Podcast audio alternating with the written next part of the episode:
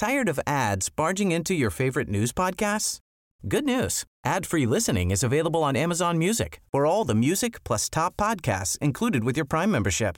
Stay up to date on everything newsworthy by downloading the Amazon Music app for free or go to amazon.com slash news ad free. That's amazon.com slash news ad free to catch up on the latest episodes without the ads.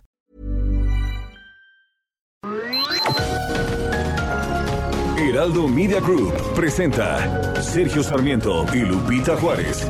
Información veraz y oportuna con un toque personal y humano.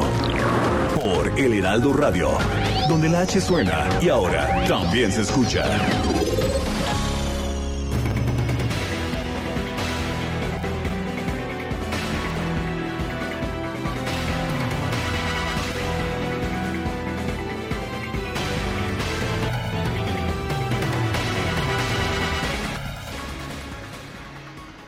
Bueno, y todo parece indicar que la Secretaría de Energía va a solicitar a la Comisión Reguladora de Energía, la CRE, que ahora pues ya ha perdido toda su independencia, que se apliquen controles de precios, precios máximos para la venta de gas LP.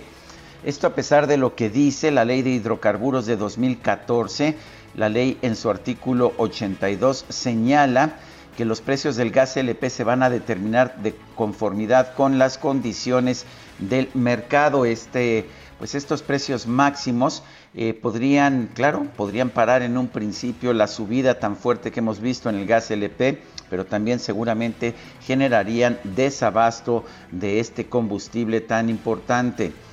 Eh, de hecho, ayer, ayer uh, se publicó el proyecto de directriz fechado y publicado por la Comisión Nacional de Mejora Regulatoria que dice esta Secretaría como autoridad coordinadora del sector energético advierte la necesidad de generar un marco de protección a los consumidores de gas LP para atender de emergencia un problema el cual ha provocado un problema social y de seguridad nacional que requiere de una respuesta urgente. Pues esta es la situación. La Secretaría de Energía está buscando o va a buscar formalmente que se apliquen controles de precios al gas LP con el riesgo de que esto genere la escasez de este combustible. Son las 7 de la mañana, 7 de la mañana con 2 minutos. Hoy es miércoles 28 de julio de 2021. Yo soy Sergio Sarmiento y quiero darle a usted la más cordial bienvenida a El Heraldo Radio. Lo invito a que se quede con nosotros para estar bien informado, por supuesto, esto es lo principal que hacemos, pero también para tener un momento agradable. Mientras la noticia nos lo permita, a nosotros nos gusta darle su lado amable. Guadalupe Juárez está transmitiendo desde las instalaciones del Heraldo de México en, en, Benito Juárez, en la alcaldía Benito Juárez de la Ciudad de México. Yo me encuentro en estos momentos en la alcaldía Cuauhtémoc en mi, en mi casa y Guadalupe, cuéntanos cómo están las cosas por allá. Hola, ¿qué tal Sergio Sarmiento? Qué gusto saludarte. Pues acá ya sabes, todo mundo cuidándose mucho con el cubrebocas y la sana a distancia en estas instalaciones. Desde un primer momento tomamos esas acciones. La empresa nos está cuidando mucho y me da gusto. Ojalá que también lo estén haciendo nuestros amigos del auditorio. Les tengo información que tiene que ver con un tema que ya hemos platicado, la aparición de un grupo allá en Chiapas en eh, Panteló que se hace llamar el machete y que dice, ¿saben qué? Nosotros no queremos, no queremos a nadie de las fuerzas policiales, de los militares. Nosotros nos vamos a cuidar solos porque estamos hartos de la delincuencia, del narcotráfico en esta zona y como nadie nos hacía caso, como nadie nos hacía justicia, bueno, pues entonces nosotros tomamos las armas militares y elementos de la Guardia Nacional fueron replegados por autodefensas de este reciente grupo eh, denominado El Machete, quienes después catearon y quemaron al menos, escuche usted estas acciones, quemaron 12 viviendas y detuvieron a 21 hombres a los que acusan de pertenecer al crimen organizado. Los autodefensas exigieron a la Fiscalía de Chiapas y a las fuerzas federales revisar los domicilios que presuntamente pertenecen al grupo delincuencial Los Herrera, pero pues ante la falta, eh, falta de una orden judicial los elementos se negaron y fueron replegados. En el transcurso de la noche de lunes y la mañana de ayer, los autodefensas tomaron el control del pueblo, detuvieron a estas personas, presentaron eh, a todos en el kiosco y leyeron un comunicado en el que acusaron al gobierno de mantener una actitud, pues de, de dejar pasar. Los autodefensas del machete tomaron el control de la alcaldía de Panteló y lanzaron una advertencia al presidente López Obrador ayudarlos o mejor ya no meterse. Los indígenas armados y encapuchados leyeron un comunicado para justificar esta incursión, estas acciones, esta quema de viviendas, esta detención de 21 personas y bueno, dijeron que pues el presidente ya tiene conocimiento de esto. De hecho, el presidente Andrés Manuel López Obrador hace unos días en su conferencia de prensa se refirió a este grupo del machete y bueno, los eh, pues estas personas, eh, estos integrantes del machete, dijo que si aún nos quieren apoyar nosotros los indígenas, esto quedará su decisión, si no mejor, pues ya que no se metan, que ya no sigan interviniendo y así, así están las cosas en Chiapas. Y bueno, no sabemos si estas 12 personas que han sido detenidas, entre comillas, y sus viviendas destruidas son realmente culpables de algún ilícito o si simple y sencillamente pues son de un grupo rival, porque cuando no hay justicia, cuando prevalece la justicia popular o el linchamiento, pues no hay forma de saberlo. En otros temas, en temas económicos, el Fondo Monetario Internacional revisó al alza la expectativa de crecimiento para la economía mexicana se encontraba en 5% desde el mes de abril. La revisó ayer a una tasa de crecimiento de 6.3% en línea con lo que está previendo la Secretaría de Hacienda de nuestro país en este momento. Es un rebote fuerte el que se está esperando para este 2021. Por otra parte, la calificadora Moody's bajó la calificación de petróleos mexicanos que ya no tiene, de hecho, grado de inversión, está en el nivel de grado especulativo, la bajó de BA2 a BA3 y mantuvo la perspectiva negativa y bueno, pues explicó que esta, esta calificación se basó en el alto riesgo de liquidez de Pemex y el creciente riesgo comercial, ya que la compañía enfrenta altos vencimientos de deuda mientras expande su capacidad de refinación y producción. En particular le preocupa a Moody's las inversiones que se están haciendo en refinación, que es un campo en el que tradicionalmente Pemex ha perdido dinero. Son las 7 de la mañana con 7 minutos.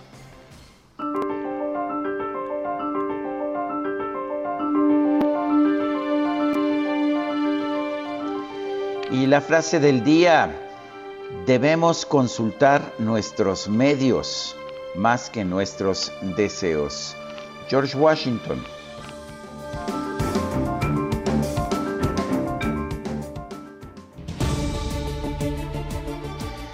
Y las preguntas, ya sabe usted que nos gusta preguntar a muchos de, las personas que nos escuchan, les gusta responder a estas preguntas.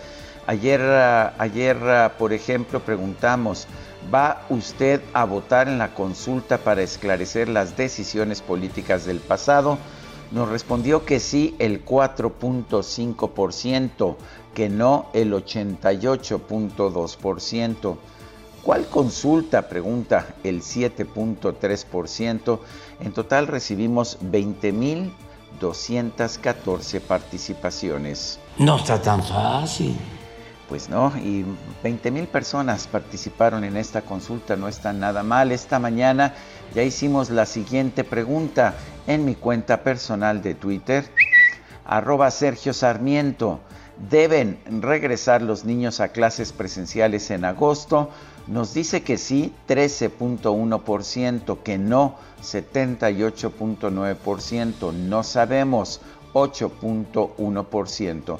En 28 minutos hemos recibido 1.003 votos. Las destacadas del Heraldo de México. Y vámonos con Itzel González y las destacadas. Itzel, ¿cómo te va? Muy buenos días.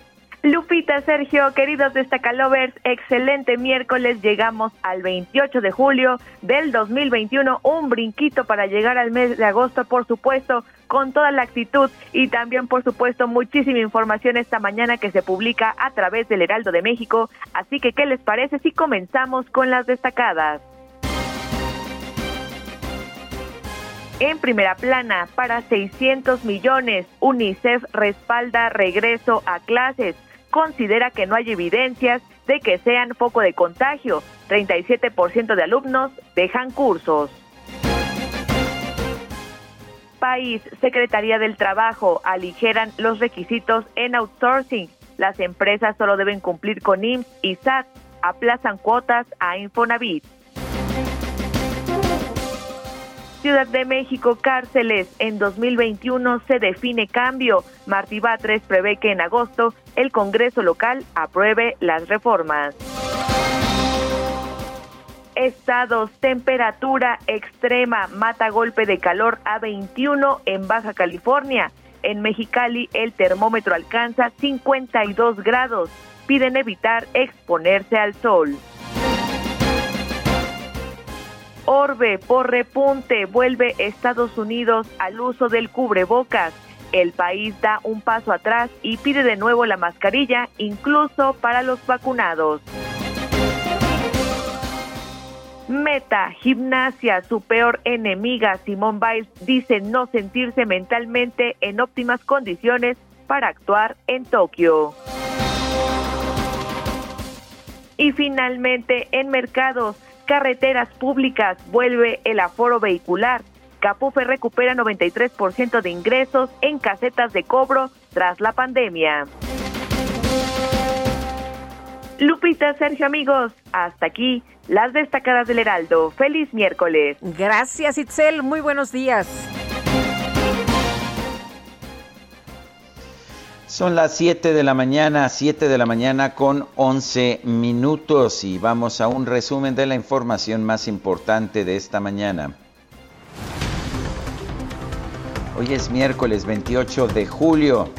La Secretaría de Salud Federal informó que este martes se registraron 17.408 casos nuevos de COVID-19 en México así como 484 muertes. La cifra acumulada subió a 239 mil decesos, 239 mil 79 decesos.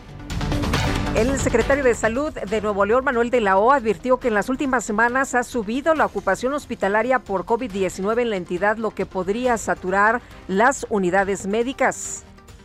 Hospitales en Nuevo León que resistan esto. Si seguimos así, vamos a tener serios problemas de salud. Y ustedes se preguntarán o pueden decir, bueno, pues es que yo me atiendo eh, en un hospital privado, yo tengo mi póliza de seguro de gastos médicos y tengo dinero. Pues aunque tengas dinero y aunque tengas la póliza de seguro de gastos médicos, vas a batallar para conseguir un cuarto. ¿Por qué razón? Porque se están saturando otra vez. Pues aguas, están saturando otra vez los hospitales y también desde Nuevo León. Ayer nuestra corresponsal nos decía que al menos hay 13 entre niños y adolescentes hospitalizados. Cuídense. Ernesto Romero, jefe de área de la Unidad de Planeación e Innovación en Salud del IMSS, informó que ha crecido hasta un 40% han, crecido hasta en un 40% las solicitudes de atención por COVID-19 en personas menores de 29 años de la zona metropolitana del Valle de México. Y la Fiscalía General de Justicia de Oaxaca anunció la suspensión de algunas actividades de la dependencia luego de que alrededor de 13 fiscales de control fueron puestos en aislamiento tras haber sido diagnosticados con COVID-19.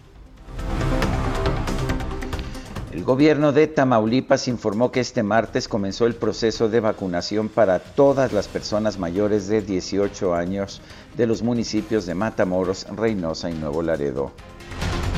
El gobernador de Coahuila, Miguel Riquelme, reveló que ya analiza la posibilidad de establecer el certificado de vacunación contra el COVID-19 como requisito para que las personas ingresen a negocios y a otros sitios públicos. El presidente, el, presidente de los Estados Unidos, Joe Biden, señaló que está considerando establecer como obligatoria la vacunación contra el COVID-19 para todos los trabajadores del gobierno federal. Los Centros para el Control y Prevención de Enfermedades de los Estados Unidos advirtió que ante el incremento de casos de COVID-19 es necesario que todas las personas, todas, usen mascarillas en los espacios cerrados, incluso quienes ya fueron vacunados. Es un cambio de la posición que asumió los CDC, que asumieron hace apenas dos meses. Es interesante cómo están cambiando las condiciones de esta epidemia en todo el mundo. Allá en Uruguay, el Ministerio de Salud Pública anunció que va a ofrecer una tercera dosis de la vacuna contra el COVID-19 para las personas con inmunosupresión moderada y severa. en la Cámara de Diputados se rindió un homenaje de cuerpo presente al coordinador de la bancada del PRI, René Juárez Cisneros, con la presencia de sus familiares, legisladores y políticos de todos los partidos. ¿Qué nos deja René Juárez? Que la política sirve para servir. Que nunca hay que perder las raíces sino hacerlas más fuertes. Deja también la imagen de una piel oscura, orgullosamente afromexicana, corriendo por las playas de Acapulco rumbo a las olas de la eternidad, de los recuerdos y de los afectos. La Comisión Permanente del Congreso de la Unión rechazó convocar a periodos extraordinarios en la Cámara de Diputados y el Senado al no alcanzar la mayoría calificada. El dictamen fue devuelto a la primera comisión de la permanente. El diputado de Morena, Rubén Cayetano, acusó al presidente de la Junta de Coordinación Política del Senado, Ricardo Monreal, sí, un diputado de Morena acusando a un senador de Morena de impedir el periodo extraordinario en San Lázaro para abordar los casos de desafuero de los diputados Mauricio Toledo y Saúl Huerta. Se les acusa de corrupción a uno y al otro, pues de ser un agresor sexual. Vamos bien con el presidente de la mesa. Iba a salir el asunto, pero aparece Ricardo Monreal y se cayó el asunto. Ya no hubo el acuerdo que se había estado trabajando. ¿Para que Avanzáramos. Incluso para que tuviéramos reservas y rescatáramos algunos asuntos. Quieren jugar a las fuercitas. Exijo respeto a la Cámara de Diputados y pido que en esta asamblea, aquí en la Comisión Permanente, se ponga a consideración pronto el tema de los desafueros y del fiscal de Morelos dentro de un periodo extraordinario inmediato. Bueno, pues el responsable, según Rubén Cayetano, de no eh, hacer este periodo extraordinario es Ricardo Monreal. La Suprema Corte de Justicia admitió a trámite las impugnaciones presentadas por senadores y por la Consejería Jurídica de la Presidencia en contra de la reforma aprobada por el Congreso de Tamaulipas para evitar que el gobernador Francisco García Cabeza de Vaca sea sometido a un nuevo proceso de desafuero. El gobernador de Michoacán, Silvano Aureoles, se reunió en Washington con el secretario general de la Organización de los Estados Americanos, Luis Almagro, para pedirle que no abandone a México ante el riesgo de que se convierta en un narcoestado. El dirigente nacional de Morena, Mario Delgado, denunció que el Instituto Nacional Electoral busca sabotear la consulta ciudadana del próximo primero de agosto por el mal funcionamiento del sistema para ubicar las casillas. Ya le respondieron en el INE y en el Instituto Nacional. Que ahí están las casillas que no encuentra. Sí, ahí están todas las casillas, las puede ubicar de manera sencilla. El Partido Verde impugnó ante el Tribunal Electoral la multa por más de 40 millones de pesos que le impuso el INE por los mensajes a su favor que difundieron influencers durante la pasada veda electoral. Un tribunal federal otorgó un amparo al empresario Kamel Nasif, eh, que se conocía aquí en México como el rey de la mezclilla por sus fábricas de, de ropa de mezclilla, para frenar la orden de aprehensión que había sido girada en su contra por el delito de tortura en agravio de la periodista Lidia Cacho.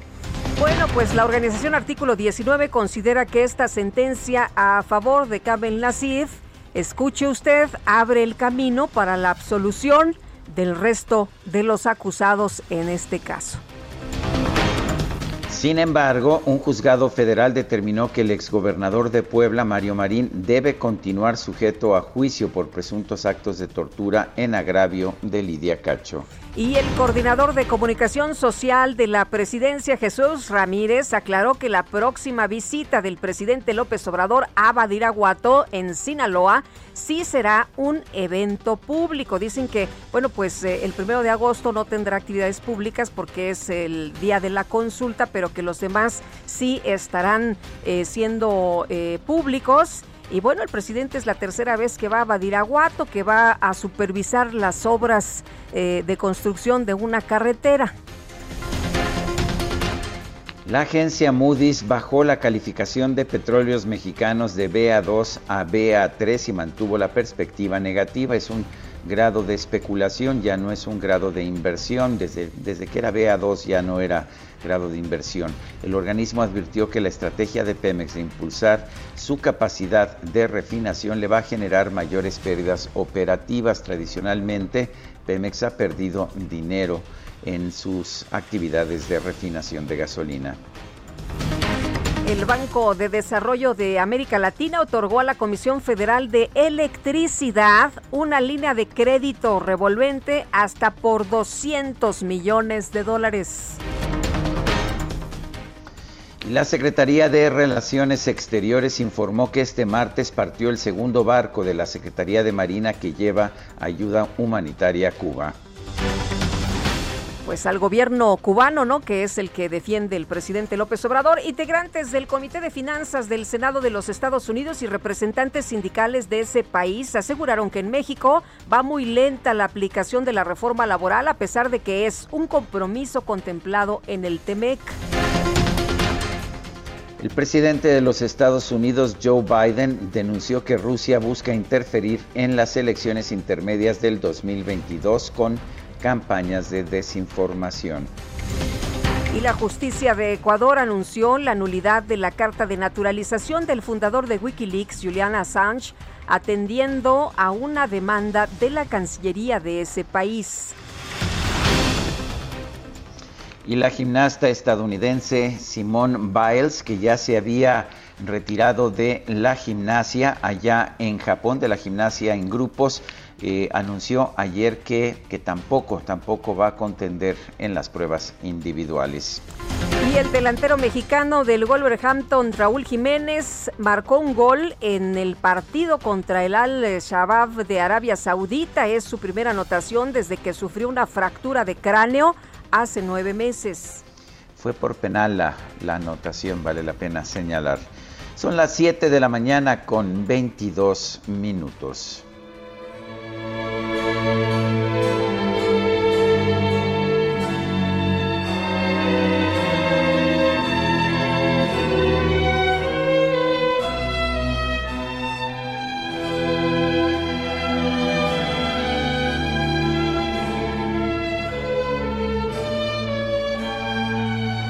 Johann Sebastian Bach, uno de los mayores músicos de toda la historia, falleció el 28 de julio de 1750.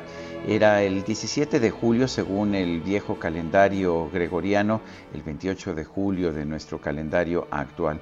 Eh, me gustaría que, que hoy nos tomáramos un pequeño reposo, que escucháramos esta música extraordinaria de uno de los grandes maestros del arte del contrapunto, del arte de contraponer distintas melodías.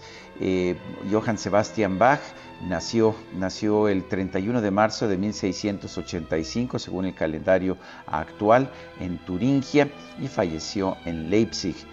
Leipzig el 28 de julio de 1750.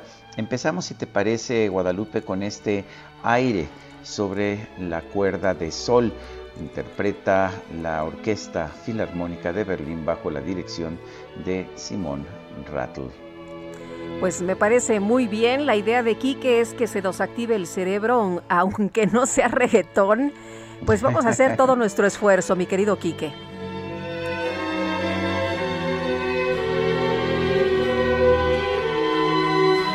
Bueno, y nos vamos con información de Augusto Atempa, que anda por allá en Periférico Sur. Augusto, ¿qué sucede a esta hora? Cuéntanos. Hola, Augusto. Se nos, se, se nos cortó la comunicación. Bueno, Sergio, vámonos a corte, si te parece bien. Bueno, son las 7 de la mañana, 7 de la mañana con 24 minutos. Les recordamos nuestro número para que nos mande mensajes de WhatsApp. ¿Lo tienes ahí, Guadalupe? Así es, lo tengo. No 5520 10 96 47. Pues vamos a una pausa y regresamos y seguimos escuchando a Johann Sebastian.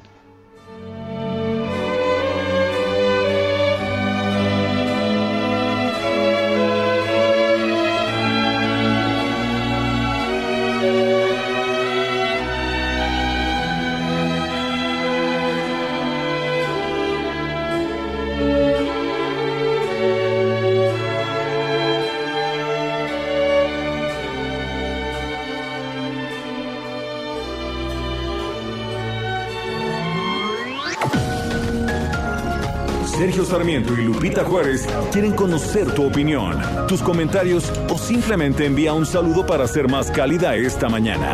Envía tus mensajes al WhatsApp 5520 109647.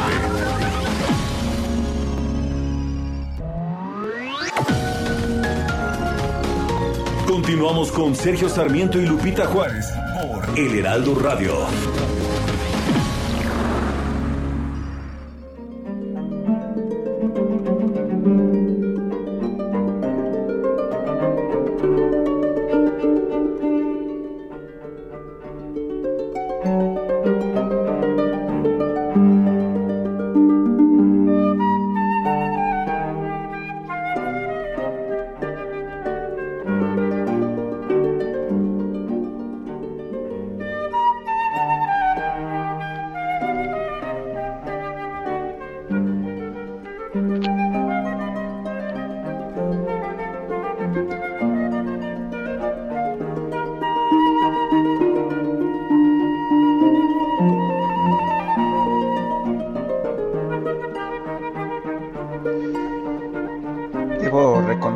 Guadalupe que me encanta la música de Johann Sebastian Bach.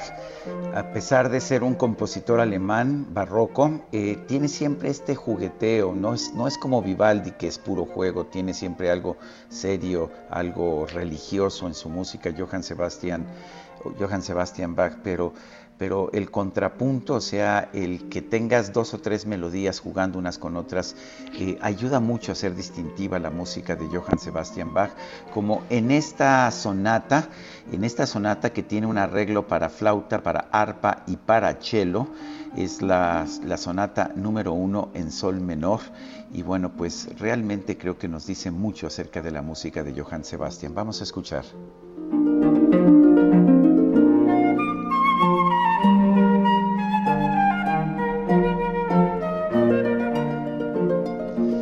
Ese es el contrapunto, va a la flauta con una melodía, la recupera el arpa, la repite y juega con ella. Eso se llama el contrapunto, me encanta. Pues sí me gusta más que el reggaetón, ¿eh? Muy bien. Bueno, y vámonos con los mensajes esta mañana. Raquel Durán, buen miércoles, don Sergio y Lupita. Les mando un cordial saludo y como siempre escuchándolos diariamente con mucha atención. Gracias, doña Raquel. Bueno, y Daniel Guillén eh, me manda todo una, pues un, todo un agravio, es, es, eh, toda una serie de situaciones que le están pasando. Está tratando de conseguir su certificado de vacunación, que pues que cada vez va a ser más importante. Se mete a la página, se registra, donde se registró, le mandan supuestamente un MSN, un mensaje eh, con, las citas, ahí le mandaron todo, pero ahora trata de conseguir el certificado de vacunación y pues no sale, simple y sencillamente en la pantalla dicen que se, se, le está enviando un correo con la certificación, pero no llega el correo, lo ha intentado cinco veces y nada. Eh, dicen que en la pantalla hay un número telefónico para darle seguimiento en caso de que haya un problema, pero pues eh, tampoco le piden a uno su número telefónico, pero tampoco se comunican. Lleva desde la semana antepasada tratando de conseguir su certificado de vacunación y simple y sencillamente no se puede y no hay forma de hablar con nadie, no hay forma de lograr que le manden el certificado de vacunación. Pues qué friega, ¿no? Porque si necesitas viajar, entonces ya no puedes hacerlo. Si necesitas viajar, pero además cada vez nos están diciendo que hay ciertos gobiernos estatales que van a requerir el certificado de vacunación para determinadas actividades. Muy importante tenerlo. Eh, a mí me, yo no tuve problema para conseguirlo, pero aparentemente si tienes algún problema, pues no hay forma de pelearte con el sistema. Así es. Es que es como de suerte, ¿no? Eh, también yo lo conseguí ya fácilmente, mi esposo lo consiguió muy fácilmente, eh, personas que conocemos no han pedido, no han podido entrar, en fin, y, no debe ser de suerte, ¿no? Debe ser que la página funcione bien y que te manden, pues, esto que necesitas. A, a ver si nos puede alguien de la Secretaría de Salud informar qué se hace en estos casos. Este es el caso de Daniel Guillén, a quien le agradezco el habernos mandado toda esta información. Nos mandan saludos desde Mexicali, así que muchos saludos a todos nuestros cuates que nos sintonizan, que nos están escuchando por allá. Y nos dice Rodolfo Contreras desde Querétaro, los controles de precios nunca han funcionado y son lesivos para la economía. Eh, y dice Amy Shehoa, super miércoles nauseabundo, enviar recursos que hacen falta en un país para apoyar una dictadura brutal. López más preocupado por lo que pasa afuera que por un México que se le desmorona entre las manos. Son las 7 de la mañana con 35 minutos. Desde que hice match, ando arrastrando la cobija. Ah, pues para cobijas, haz match con Soriana y aprovecha que pongo todo el departamento de blancos al 35% de descuento. Sí, blancos al 35% de descuento. Tú pides y Julio Regalado manda. Solo en Soriana. Agosto 3. Aplican restricciones. Bueno, y ahora sí, vámonos con Augusto Tempa desde Insurgente Sur. Augusto, ¿qué tal? Muy buenos días. Sergio Lupita, muy buenos días. Una mañana bastante fría en este sur de la ciudad y les platico para quienes van a circular por la avenida Insurgentes hacia la México Cuernavaca. Hay muy buen avance para en este tramo desde la avenida de los Insurgentes hasta el Monumento al Caminero. Hay que tenerlo en cuenta y para quienes van en sentido contrario, es decir, hacia Periférico, solamente encontrarán pequeños rezagos, pequeña carga vehicular a la altura de la avenida San Fernando. Ya para quienes se incorporan hacia la avenida Periférico encontrarán un choque entre Zacatepec y el Paseo del Pedregal. Hay que tenerlo en cuenta porque esto ocurre en los carriles centrales y está afectando la circulación. No es un choque fuerte, es un choque entre dos vehículos, ya se encuentran orillados, pero hay reducción a carriles.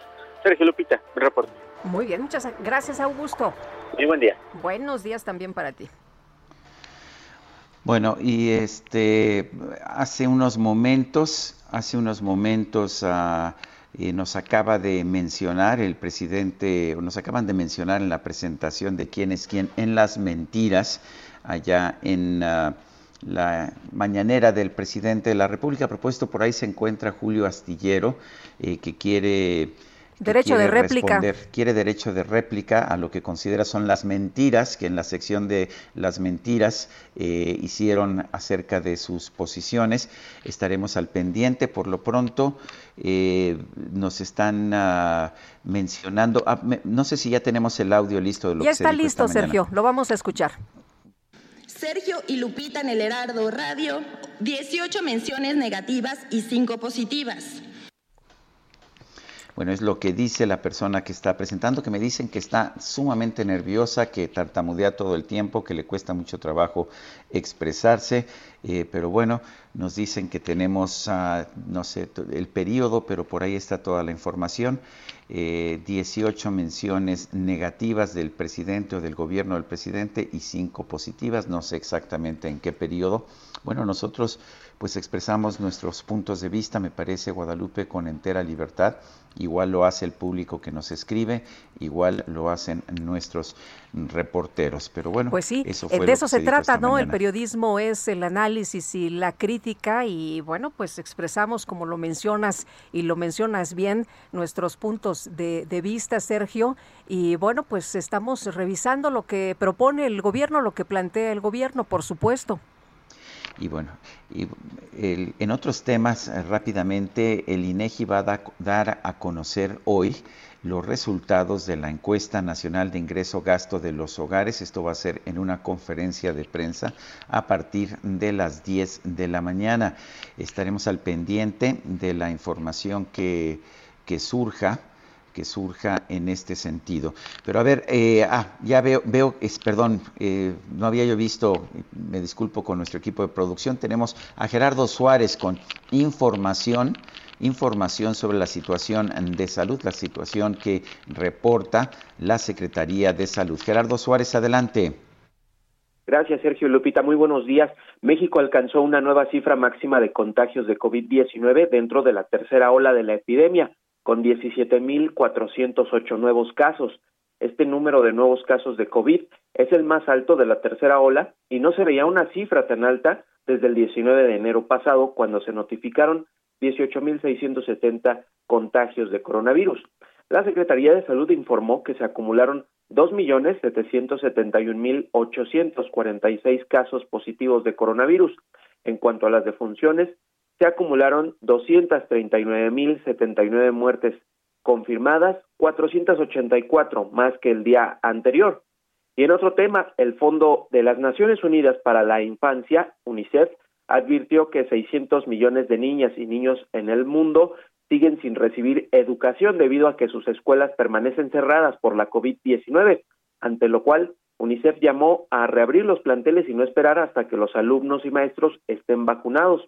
Este organismo de las Naciones Unidas señaló que en los países donde ya hubo reapertura hay evidencia de que las escuelas primarias y secundarias han sido espacios de baja transmisión del virus.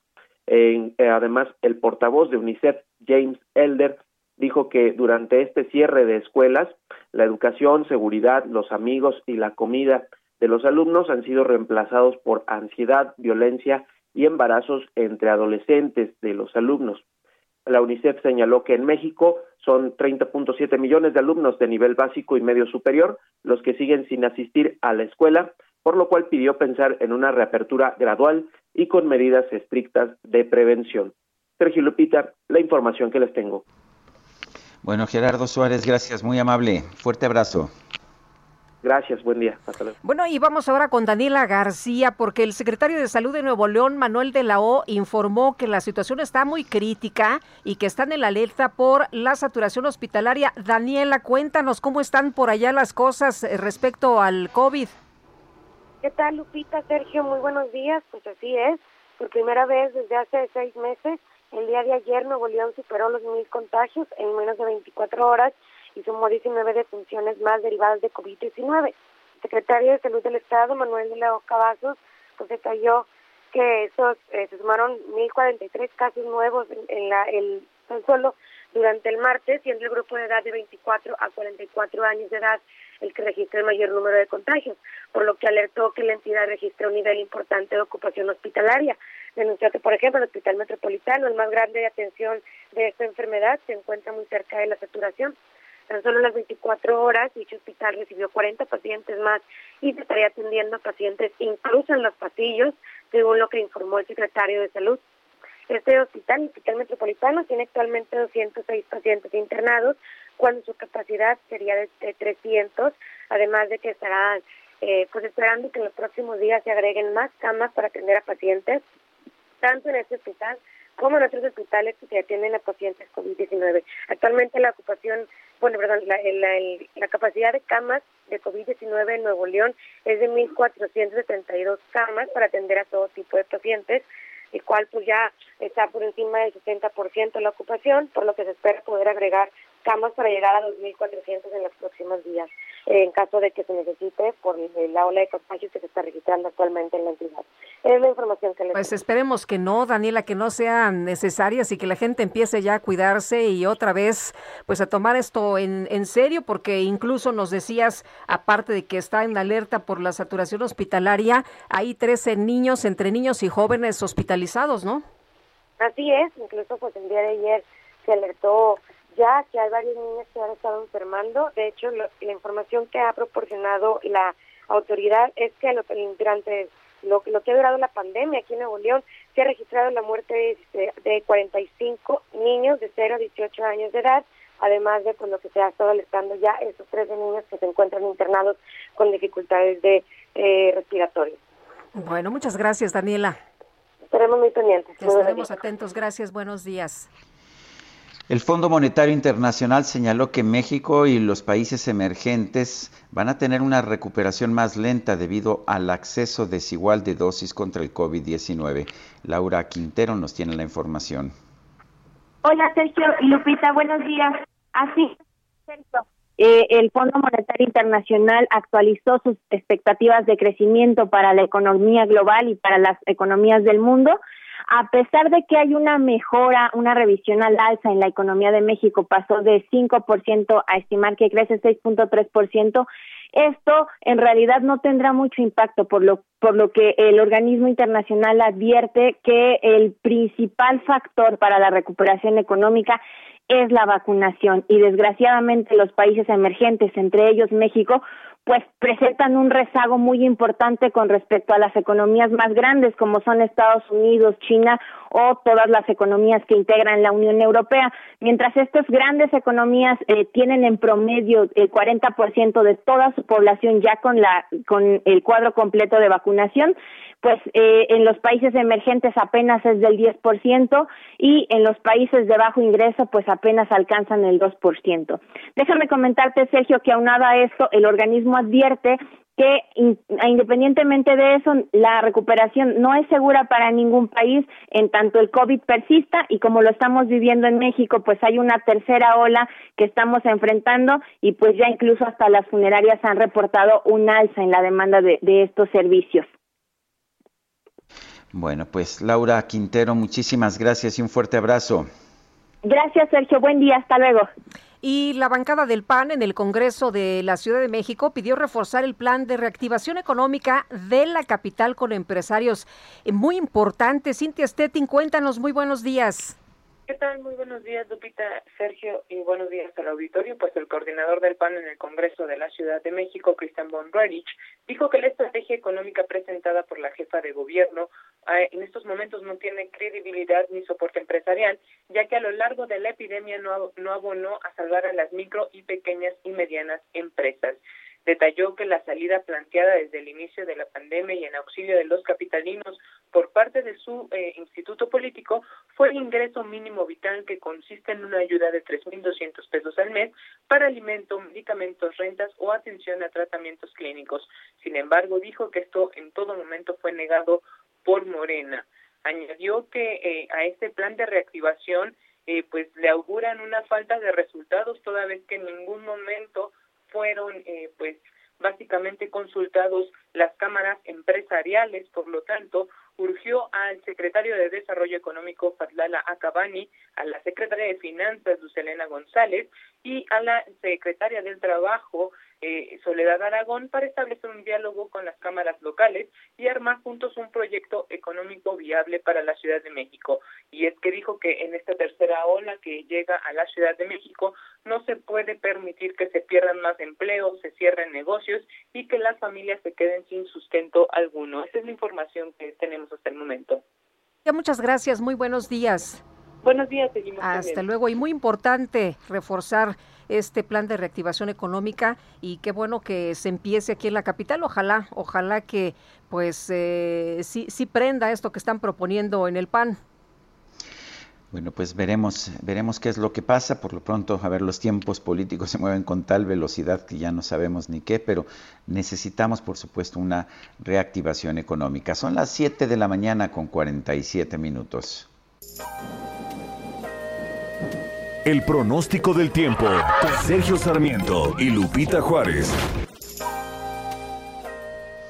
Alex Ramírez, meteorólogo del Servicio Meteorológico Nacional de la Conagua, adelante con tu reporte. Eh, muy buenos días, Sergio Lupita. Les mando un saludo a ustedes y a la gente que nos escucha. Y bueno, les comentamos que para hoy tenemos un canal de baja presión, el cual se extenderá sobre el noroeste, occidente y centro del país en interacción con el paso de la onda tropical número 15, que se ubicará al sur de las costas de Jalisco, ocasionarán chubascos y lluvias muy fuertes acompañadas de descargas eléctricas y posibles granizadas sobre los estados del noroeste, norte, occidente, centro y sur del territorio nacional, con lluvias puntuales intensas en Nayarit y Jalisco.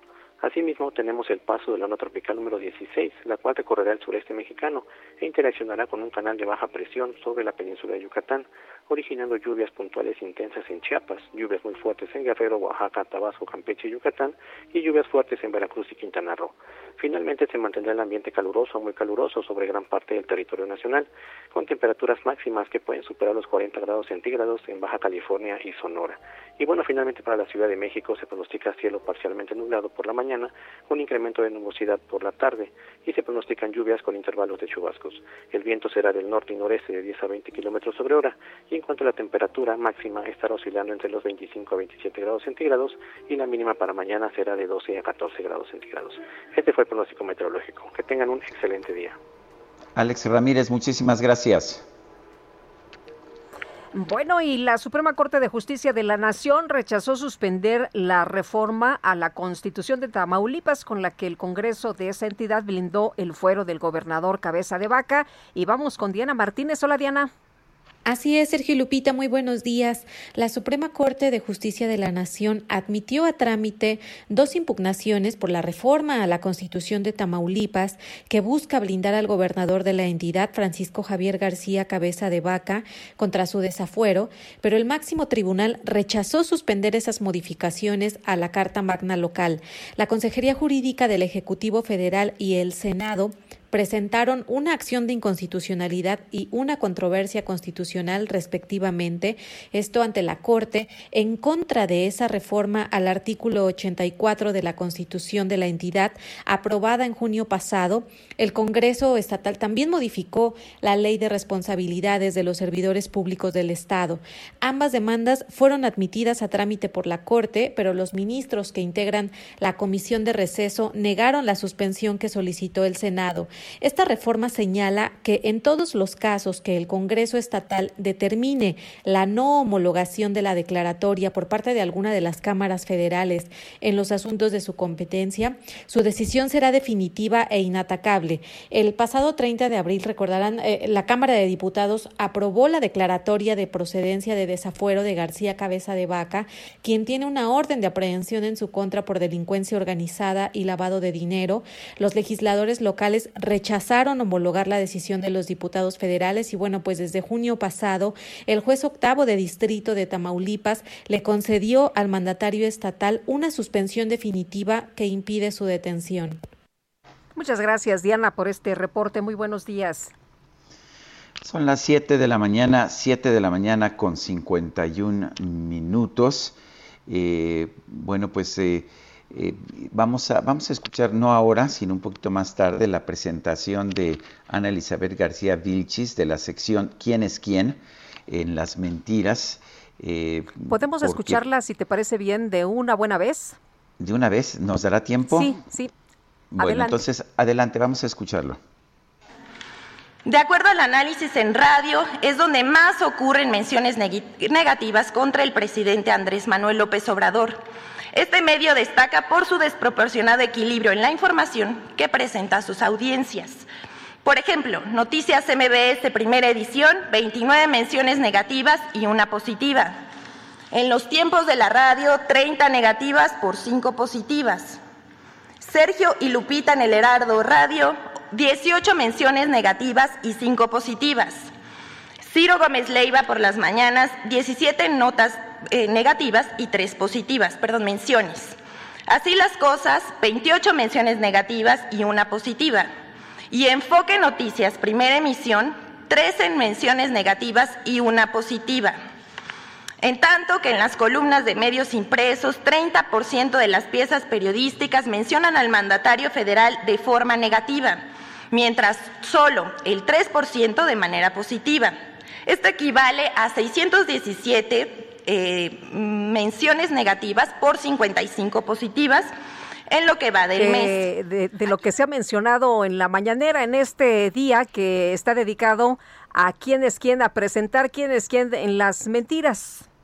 Bueno, y lo interesante del caso es que mientras daba estas cifras, esta persona que en redes sociales decían pues que estaba casi a punto de llorar de cómo estaba presentando. Eh, las cifras que estaba presentando en, en unas láminas completamente distintas. Por ejemplo, de nosotros dijo que hemos tenido en el mes o que hemos tenido en el mes de julio 18 menciones negativas y 5 positivas, lo que está señalando la presentación que ella misma estaba proyectando o que su gente estaba proyectando son 5 negativas y 2 positivas, nada que ver con lo que estaba diciendo, pero tampoco corresponden las otras menciones que estaba haciendo a lo que se estaba proyectando pues aparentemente no sabía lo que estaba proyectando o pues no sé qué estaba pasando.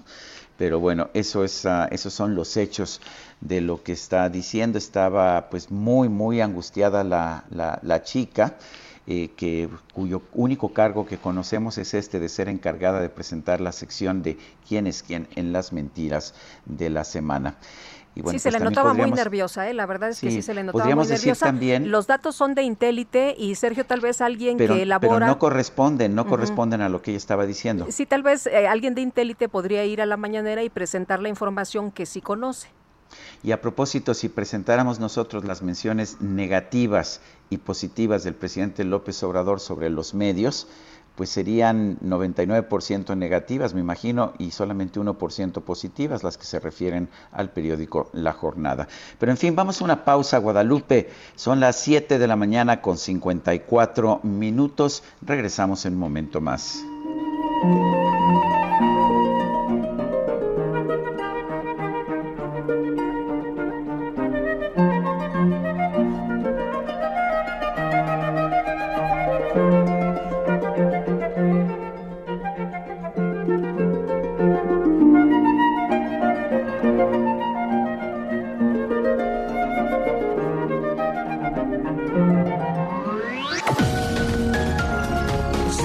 Sarmiento y Lupita Juárez quieren conocer tu opinión, tus comentarios o simplemente envía un saludo para ser más cálida esta mañana. Envía tus mensajes al WhatsApp 5520 109647.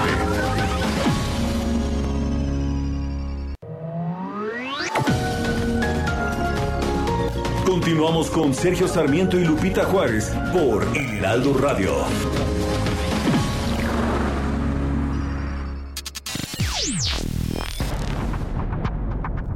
Un día como hoy nació en 1954 Hugo Chávez, quien fue un político, militar y presidente de Venezuela desde 1999 hasta su fallecimiento en 2013. Juro delante de Dios, juro delante de la patria, juro delante de mi pueblo, que sobre esta moribunda constitución haré cumplir, impulsaré las transformaciones democráticas necesarias para que la República Nueva tenga una carta magna adecuada a los nuevos tiempos, lo juro. Fundó el partido político Movimiento Quinta República y fue elegido presidente de Venezuela en las elecciones de 1998. Fue reelegido en las elecciones del año 2000, 2004, 2006 y 2012. En esta última ocasión no pudo juramentarse como presidente, lo cual estaba planeado para el 2013, debido a que la Asamblea Nacional de Venezuela propuso la investidura para permitirle recuperarse en Cuba del cáncer que padecía. Durante su mandato centró sus políticas en implementar una serie de reformas sociales como parte de la llamada Revolución Bolivariana, descrita a su vez como un tipo de revolución socialista.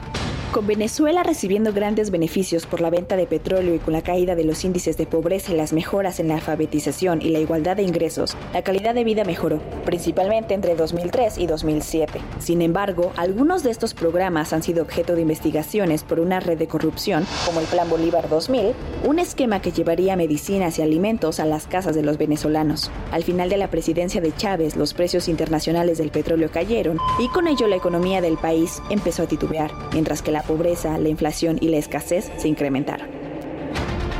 Durante su presidencia aumentó la tasa de homicidios y en los últimos años aumentó la percepción de corrupción en el gobierno y la política. La comunidad internacional consideró que Venezuela experimentó un retroceso como democracia liberal, censurando a la prensa, modificando leyes electorales y exiliando a críticos de su gobierno.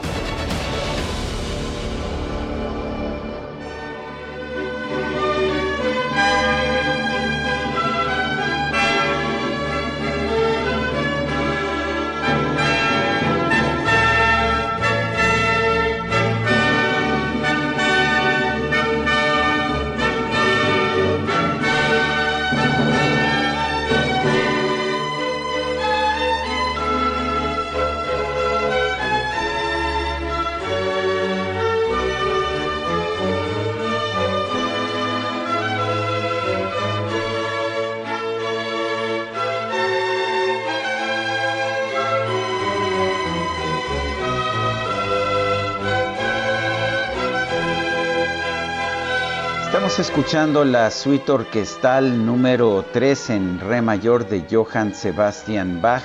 Karl Richter dirige la orquesta Bach de Múnich y me parece, parece que esto es un ejemplo de este Bach majestuoso que podemos escuchar en los conciertos de Brandeburgo o también en estas suites orquestales, que es distinto de este que escuchábamos en una sonata muy juguetona con la que abríamos la música de Bach esta mañana.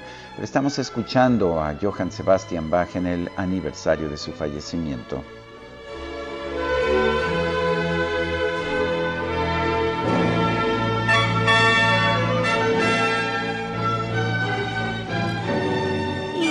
Tenemos mensajes, vamos a los mensajes. Propongo ahora que les dio por cambiar el nombre algunas avenidas y lugares históricos como Avenida San Cosme, el Árbol de la Noche Triste, etcétera, cambiar el nombre a México y ahora se llame Dinamex, ya que en salud estamos igual o mejor que Dinamarca. Las clínicas y hospitales, seguridad social, abastecimiento de medicamento, ya superamos a Dinamarca y a Canadá que la moneda oficial sea el euro o mejor que sea el Bitcoin.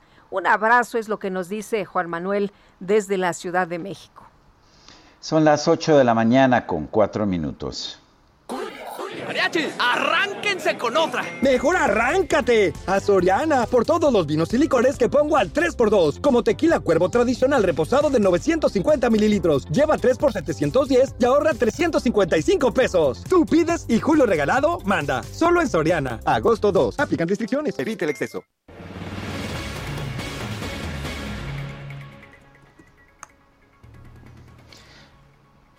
Adelante, Lupita. Bueno, pues a tan solo unos días de que se lleve a cabo la primera consulta popular 2021 organizada por el Instituto Nacional Electoral, ¿es correcto identificarla como pues populista, con un interés demagógico o un mecanismo legal y constitucional para aplicar lo ya contenido en la ley. Vamos a hablar del tema con Arlene Ramírez Uresti, internacionalista del TEC de Monterrey. Arlene, ¿qué tal? Qué gusto saludarte. Muy buenos días. Muy buenos días, Lupita. Un gusto saludarte a ti y a todo tu auditorio. Arlene, cuéntenos, ¿cómo ve, cómo, ve, ¿cómo ve usted esta consulta? ¿Es un, ¿Es un instrumento correcto? ¿Es un instrumento legítimo?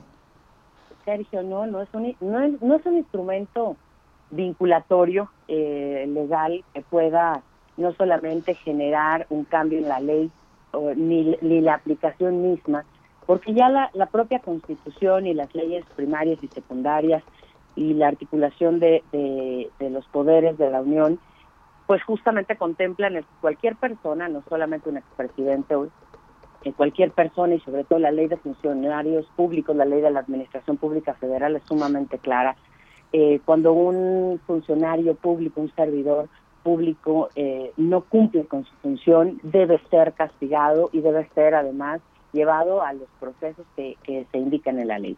La consulta es un mecanismo de autovalidación eh, utilizada solamente en el 14% de los países, de los 194 países registrados en Naciones Unidas, solamente el 14% no de países eh, y casi todos ellos considerados estados fallidos además son países que aplican los, la consulta popular como un mecanismo entre comillas de participación ciudadana o de democracia directa. Hay países avanzados, Lupita y Sergio, como ustedes lo saben, como Alemania, como Canadá, en donde se somete no a consulta, a referéndum o a plebiscito, ¿no? que son los mecanismos correctos, legales, válidos y además reconocidos por el derecho internacional para poder generar este, estas soluciones o estas decisiones vinculatorias eh, que por un lado pueden generar una ley nueva, como por ejemplo en el caso de la regulación de la cannabis en Canadá, se somete a consulta, pero en realidad es eh, un, un plebiscito y después a referéndum cuando se hace ya la aplicación de la ley para ver si la gente, no incluso lo vimos también en Canadá en algún momento con el movimiento quebecois separatista, eh, buscando la independencia de una región y demás. Entonces, eh, es una consulta como la que se propone en este momento, pues no es más que un mecanismo de autovalidación, es un mecanismo a través del cual el Poder Ejecutivo eh, pretende eh, dar un aire de democracia y de, participación eh, y, sobre todo un aire democrático cuando sabemos que pues eh, las instituciones que hay eh, contempladas en la Constitución pues no están teniendo toda la, la libertad de gestión y de autonomía que debería.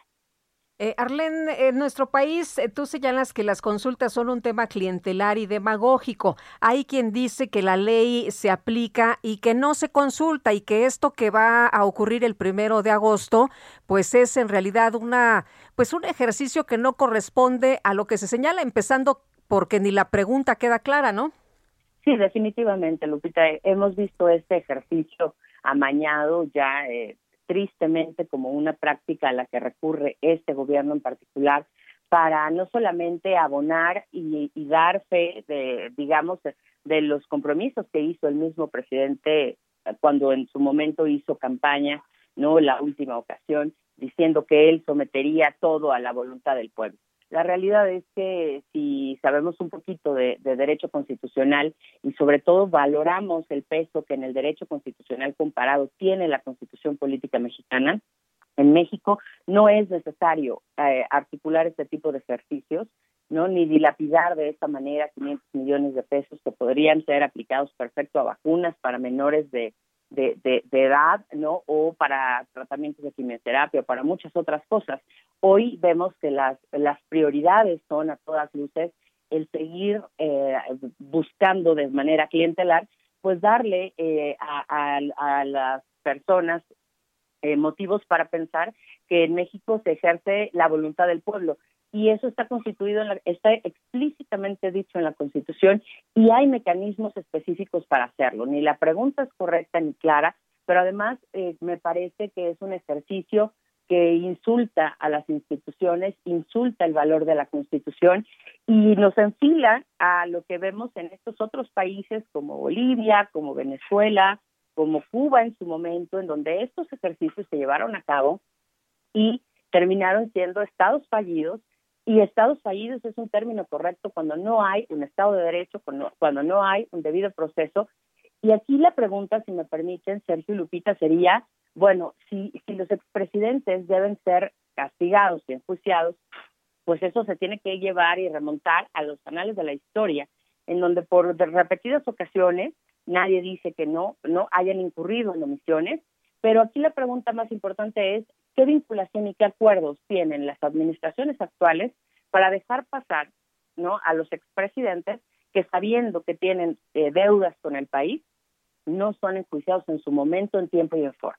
Y entonces también habría que enjuiciar a las administraciones actuales o más contemporáneas por omisión. Y ese es un delito que está constituido en la ley de servidores públicos y en la ley de administración pública federal por omisión cuando uno recibe una administración a cualquier nivel de gobierno debe levantar las observaciones necesarias y llevar a juicio al servidor público saliente si no cumplió con su deber y su encomienda. Muy bien. Pues como siempre, apreciamos mucho que puedas platicar con nosotros, Arlene. Gracias por tomar la llamada. Muy buenos días. Al contrario, gracias a ustedes. Un placer como siempre. Muy buenos días. Hasta luego, Arlene Ramírez Sureste, internacionalista del Tecnológico de Monterrey.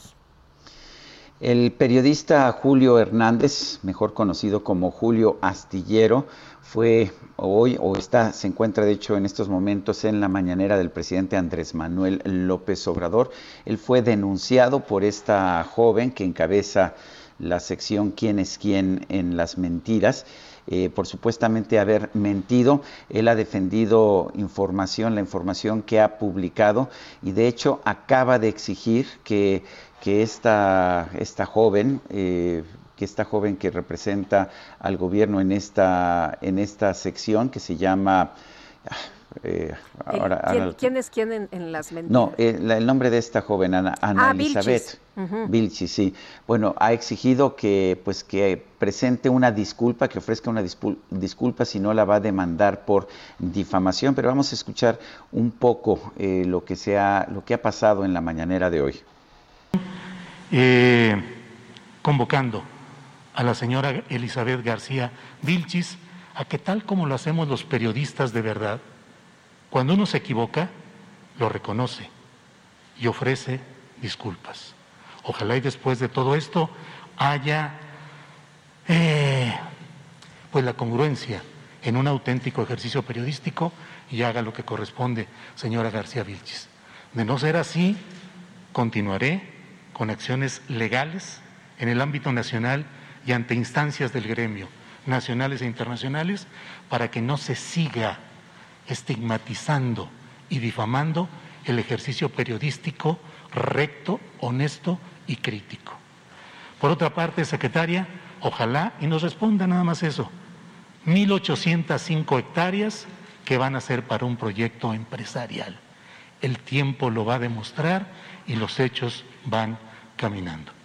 Al presidente de la República, usted estuvo en San Luis Potosí, firmó de puño y letra el compromiso de un no a que se tocara la Sierra de San Miguelito.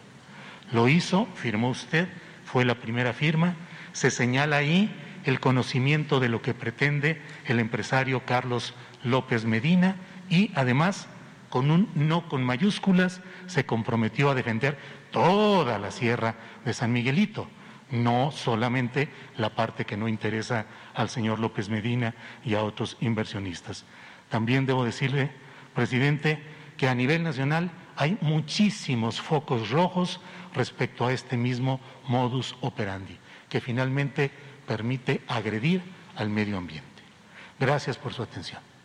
Muy bien. Bueno, pues mire, este, ya se eh, garantiza el derecho de réplica y también el derecho a disentir, que es fundamental para la democracia.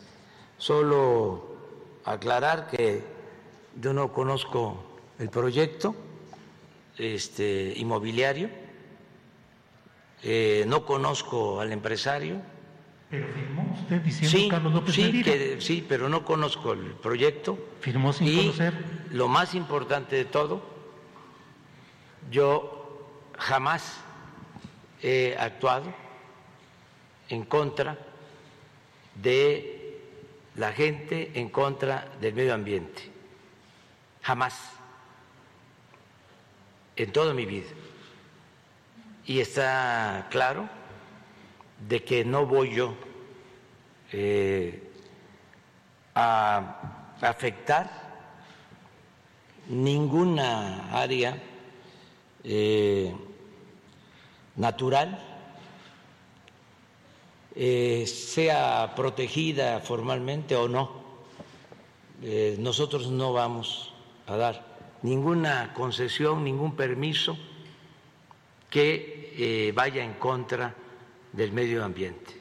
Hasta ahora, hasta el día de hoy, este, no hemos actuado de esa manera y no lo vamos a actuar, no lo vamos a hacer por convicción. No somos iguales, Julio. Tampoco de este lado somos iguales. Sí, no somos iguales. Este, no eh, coincidimos contigo eh, y no se puede comparar a nuestro gobierno con lo que hizo Vicente Fox de destruir el cerro de San Pedro por la minería. Nosotros no hemos dado una concesión para este, explotación minera.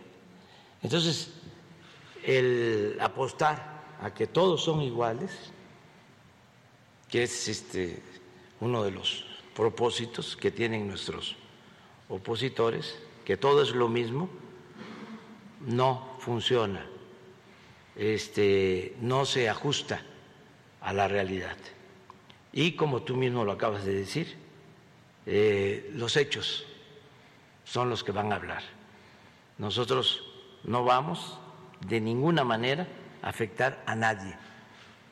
Se frotan las manos nuestros opositores bueno, pues ahí la respuesta del presidente, lo dicho y lo presentado por Julio Hernández, Julio Astillero.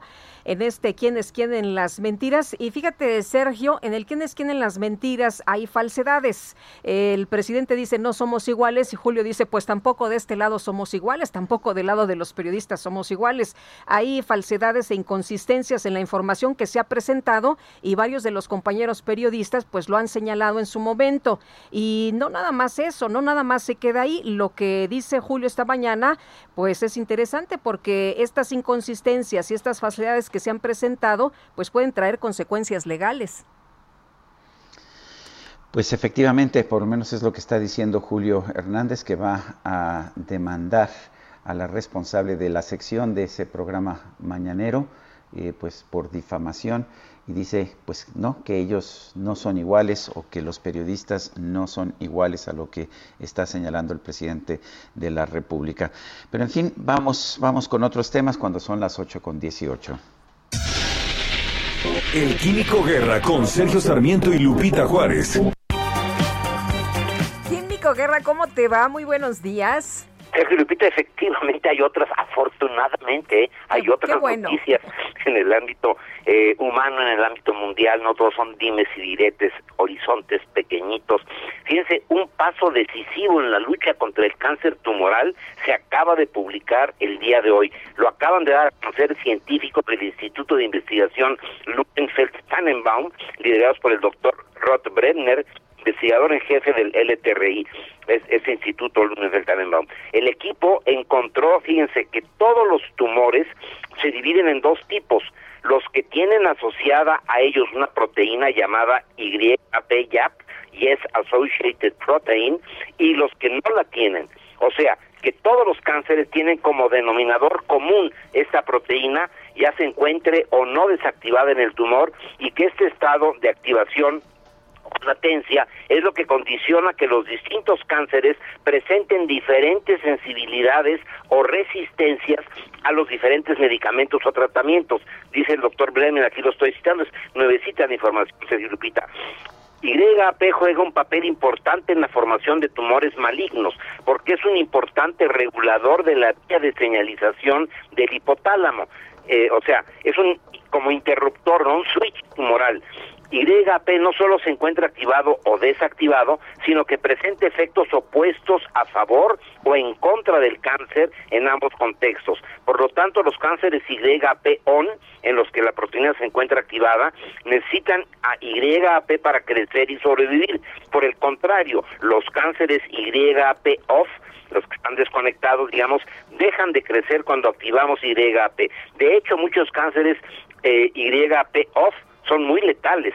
En su nueva investigación, la cual eh, estoy dando aquí el título es Binary Pan Cancer Classes, o sea, clases de eh, todo tipo de cánceres binarios eh, con distintas vulnerabilidades definidas por la pro o la anti actividad YP.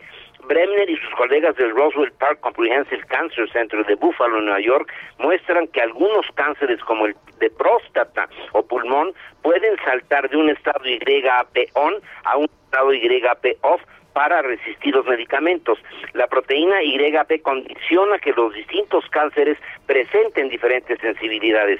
Así se Lupita, cuando las células cancerosas se cultivan en una placa de un laboratorio, flotan o se adhieren el equipo de investigadores descubrió que YAP es el regulador maestro de la flotabilidad de una célula, donde todas las células flotantes son YAP off y todas las pegajosas, las que no flotan, son YAP on.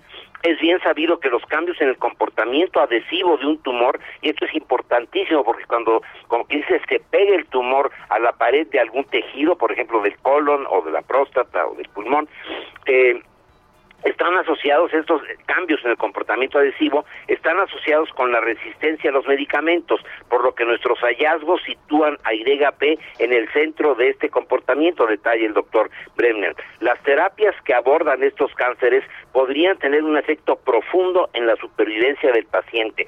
Estamos, Sergio Lupita, en un umbral verdaderamente importante, nuevamente resalta la importancia que tiene el uso de la razón el conocimiento, la investigación científica para generar bienestar para el ser humano. Imagínense este umbral en el que estamos ahorita, en donde todos los tumores, desde luego esto no incluye los cánceres sistémicos, no como la leucemia, pero eh, imagínense todo lo que significa el poder eh, descubrir y ver cómo van a reaccionar frente a los medicamentos y sobre todo frente al sistema inmune del propio cuerpo, eh, encontrando cómo eh, activar o desactivar este switch. Es un descubrimiento verdaderamente importante. Pues estoy subiendo a mi Facebook, porque esto vale la pena que se conozca, el, la cita completa del artículo científico que vale la pena conocer, Sergio Lupita. Muy bien, Químico Guerra, muchas gracias. Como siempre, muy buenos días. Buenos días a ustedes también. Bueno, y vamos con Alan Rodríguez, está en Avenida Juárez, adelante. Lupita, Sergio, muy buenos días. Yo me encuentro esta mañana en la Avenida Juárez, al cruce con Avenida Morelos, esto en el perímetro de la zona centro de la Ciudad de México, para informarles a todos nuestros amigos radioescuchas que esta mañana y a lo largo de las próximas 24 horas permanecerá cerrada la estación del Metrobús Juárez, perteneciente a la línea 3. Esto por motivos de mantenimiento que se están realizando en todas las estaciones a lo largo de este mes. También la estación Hidalgo presenta interrupción en su servicio, únicamente se encuentra inhabilitada la puerta norte, por lo cual las personas que quieran acceder a esta estación lo estarán realizando sobre la puerta sur, la cual se encuentra más pegado a la zona de la Alameda. Por lo pronto, Sergio Lupita, es el reporte que tenemos de esta actividad que se estará realizando en la línea 3 del Metrobús. Muchas gracias, Alan Rodríguez. Son las 8 de la mañana con 24 minutos. Guadalupe Juárez y Sergio Sarmiento estamos en el Heraldo Radio. Regresamos en un momento más.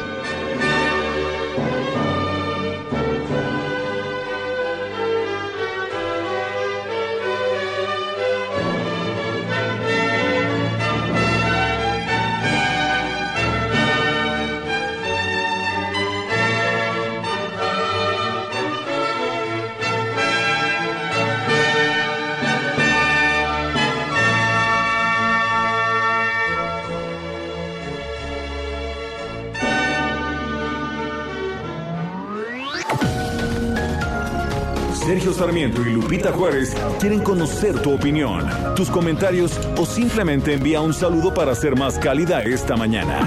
Envía tus mensajes al WhatsApp 5520 109647.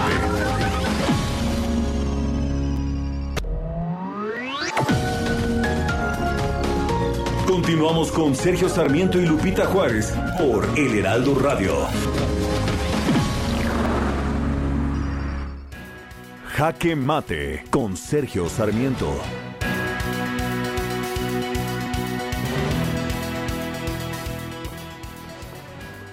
Quienes viven en casas de cristal no deberían, no deberían arrojar piedras. Y bueno, pues esto es lo que le está pasando al presidente de la República con su sección ¿Quién es quién en las mentiras? Resulta con mucha frecuencia que la información que, que es presentada eh, pues simple y sencillamente resulta falsa, resulta cuestionable. Y por otra parte, la forma en que se presenta esta información supone que si hay críticas en contra del presidente de la República, eso quiere decir que la información es falsa. Y sin embargo, pues cada vez que el presidente menciona medios de comunicación, en su enorme mayoría de casos, siempre lo hace para cuestionar la integridad, para cuestionar la información de los medios de comunicación. Bajo ese criterio, por supuesto, eh, las conferencias de prensa de las mañanas serían el principal medio de desinformación. La verdad es que los medios se pueden equivocar, por supuesto, y también se puede equivocar el presidente de la República. Quizás él lo hace con mayor frecuencia porque está constantemente improvisando ante los micrófonos, lo hace en uno de los shows de televisión más prolongados que tengamos en este momento en nuestro país. Sin embargo, me parece que el presidente debería tener un poco de respeto. Si él mismo comete tantos errores, si su gente comete errores precisamente al tratar de difundir los errores de los medios, quiere decir que las cosas no son tan fáciles. No puede uno convertirse en juez de los demás, a menos que tenga, que sea uno completamente imparcial o que tenga uno plena certeza de que uno tiene la razón. Hasta este momento, el show mañanero del presidente de la República tiene tantas o más mentiras que cualquier otra y ciertamente tiene más menciones negativas de los medios, de las menciones negativas que los medios tienen hacia él. Yo soy Sergio Sarmiento y lo invito a reflexionar.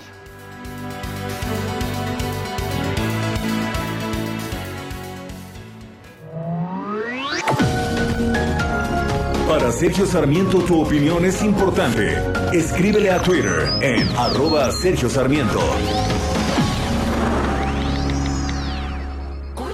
Desde que hice match, ando arrastrando la cobija. Ah, pues para cobijas, haz match con Soriana y aprovecha que pongo todo el departamento de blancos al 35% de descuento. Sí, blancos al 35% de descuento. Tú pides y Julio Regalado manda. Solo en Soriana. Agosto 3. Aplican restricciones.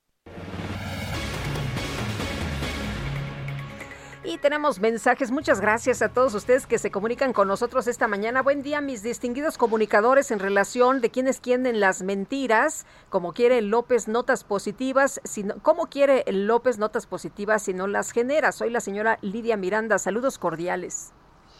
Y dice otra persona, qué lástima que nuestros impuestos paguen el sueldo de esta mujer, García Vilchis títere de la 4T, la cuarta, tergivers, la, cuarta tergiversión, dice tergiversación sería lo correcto, bien por el periodista Julio Astillero en asistir a ser válido su derecho de réplica. Sin embargo, el señor López Obrador nunca aceptará la verdad en su cara y seguirá diciendo que tiene otros datos basados en sus mentiras e intereses porque al momento nunca ha fundamentado esos datos. Abrazos con cariño a ambos, Sandra desde Ciudad de México. Muchas gracias, doña Sandra. Igual para usted y Sergio y Lupita, buenos días. Soy David López. Me parece que para aplicar la ley no se requiere de consultas amañadas. Finalmente, este intento de gobierno está demostrando ser cómplice de los gobiernos anteriores al no aplicar la ley. No, hombre, don David, ¿no ve que no son iguales? Se van a enojar con usted. Bueno, y Citlali Hernández, Citlali Hernández, que es secretaria general del partido de Morena, Em, puso en su cuenta de Twitter esta mañana, escribió el siguiente tweet, el diálogo circular entre el presidente López Obrador, comunicadores y periodistas es una realidad hay una crisis del periodismo, más bien hay activismo político en principales voces de grandes medios, pero presenciar intercambio de información como hoy lo vimos da gusto. Así que para Citlali Hernández hay una crisis de periodismo y más bien dice ella, no hay periodismo, lo que hay es activismo político. La Secretaría de Energía pidió que la Comisión Reguladora de Energía fije precios máximos para el gas LP en el país. Adrián Calcaneo es director ejecutivo de Midstream y Líquidos para América Latina de IHS Market. Adrián Calcaneo, gracias por tomar esta llamada. ¿Qué piensan ustedes de estos controles de precios? ¿Qué tal, Sergio? Gracias, Lupita, por la invitación. Hola, ¿qué tal, Adrián? Buenos días. Este, pues básicamente yo creo que es importante eh, señalar las causas de, que ha llevado a esta plática, a esta consideración de, control de precios. Y esto se debe a que el, precio del gas LP, el precio de referencia del propano a nivel mundial, ha subido muchísimo en los últimos 18 meses. Eh, ese es el motivo principal, son problemas este, foráneos, digamos, de, un, de un mercado que es este, 100% global y, la demanda ha cambiado por cuestiones de la pandemia y cuestiones de recuperación de, las economías. Entonces es difícil eh, poder eh, controlar eh, el precio localmente cuando el factor principal es un factor foráneo. Justamente esta semana he estado yo platicando con gente en Brasil, con Colombia, en Perú, en Chile, que han estado básicamente bajo la misma perspectiva los latinoamericanos tendemos a, buscar por este una, una, una razón interna al alza de precios y pero en realidad lo que lo que realmente ha hecho que ha subido el precio es un factor externo y el, y el control de precios simplemente es una curita ante una herida un poquito más grande. Eh, Adrián, ¿cómo nos afectaría el control de precios y qué es lo que tendríamos que estar haciendo? ¿Tendríamos que dejar que se ajustara de manera natural esta oferta de, pues, eh, de compra, de demanda, eh, de, de, que se ajuste pues todo como otros precios, como otros productos? Yo creo que es importante entender la dinámica. Esta, los precios están altos porque hay mucho mayor demanda global y menor producción a consecuencia de la pandemia. Y en realidad es, la, manera en que se manejaba el mercado anteriormente con, con más caro en el invierno, más barato en el verano, está desapareciendo por nuevos participantes en el mercado.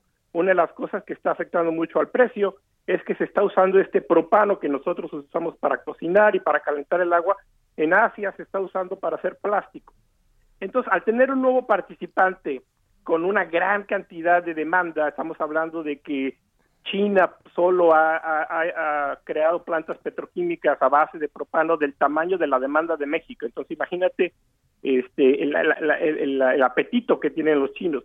Entonces, es entender la realidad, y sí, efectivamente, una de las cosas que nos preocupa es, por ejemplo, este, este gas LP en esta pandemia eh, ha tomado eh, una gran importancia por el hecho de que la gente ha regresado a sus casas y ha cocinado más y ha usado más el gas. Y lo que nos preocupa más que nada no es tanto el precio máximo, sino el alcance que tenga la, la, población de más, de, más pocos recursos para accesar este gas y dejar y no usar una de las cosas que, que es importante señalar y no usar una competencia como es la leña que es tremendamente dañina para la salud. Entonces es entender las causas y diseñar una política pública con toda la información posible para que esta ayude a la población efectivamente se tiene que ayudar sobre todo a los estratos más bajos pero tampoco afecte a la distribución de gas un precio máximo podría afectar a la distribución de gas porque los distribuidores en lugares de del, país donde no les postee llevar el producto, pues no lo van a llevar porque este precio máximo los va efectivamente a, a, hacer eh, económicamente inviable. Entonces, esa es la preocupación en el aspecto de que los motivos que son los que se que se han platicado sobre el establecimiento del precio máximo no están considerando el factor más importante que es este un cambio radical en, los, en, los, en los patrones de consumo globales. Me preocupa que lo que nos dice la historia es que cada vez que hay controles de precios en una economía se genera escasez que afecta más, de hecho, a quienes menos tienen, hay menor incentivo para la producción y esto hace que se genere pues una inflación mayor. Lo vimos en Venezuela, por ejemplo, donde también se aplicó esta medida. Es importante señalar que la mayor parte del gas LP que se consume en México proviene de es importado. Eso es, eso señala. Y que más de la mitad de lo que se consume no es comercializado por Pemex. Entonces, esto hace que hay que traer, el, mercado se, se, abrió en el 2016 a las, a las importaciones y los distribuidores han hecho una gran inversión para traer mercado que llega desde de puntos tan lejos hasta de Canadá, de Edmonton, Canadá, por medio de tren.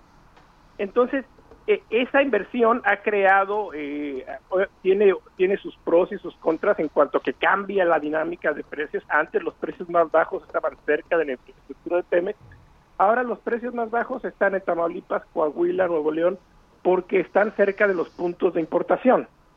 Entonces, al, tú, eh, eh, hay, estados como Baja California Sur y Quintana Roo, que es muy caro llevar el producto. Entonces, si el precio máximo que se establece hace inviable llevar producto a, los estados más caros, entonces efectivamente, Sergio, vamos a ver menor competencia en el mejor de los casos y en el peor de los casos desabasto.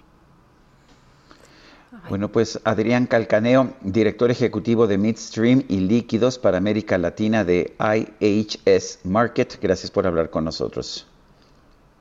Muchas gracias, Sergio Lupita, un gran saludo. Igual para ti, muy buenos días. Pues el panorama no se ve nada nada fácil, Sergio, pues y como siempre los que más eh, van a sufrir pues son los que menos tienen, aunque aquí se ha mencionado mucho que pues lo importante son primero los pobres. En fin, pues vamos a pasar a otro tema. Continúan las dudas sobre el regreso a clases presenciales tras los reportes del aumento en el número de niños contagiados de COVID-19. Está con nosotros vía telefónica el doctor Alejandro Macías, infectólogo y excomisionado para la atención de la influenza. Doctor, ¿cómo le va? Buenos días. Hola, Lupita, Sergio, buenos días. ¿Qué, qué, opina usted, eh, doctor Macías? Eh, ¿Deben o no regresar los niños a, las escuelas?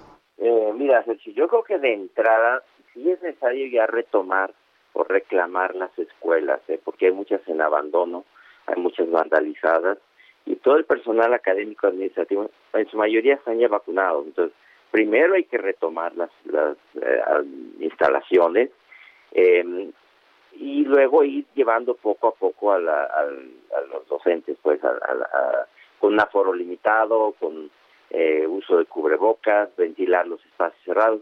Y eso sería por ahí, yo creo, de finales de agosto. Y ya para entonces supondría que este pico estaría en descenso. Eh, pero otra vez hay que hacerlo con mucha responsabilidad y no se debe descartar que se tenga que cancelar en caso de una intensa actividad.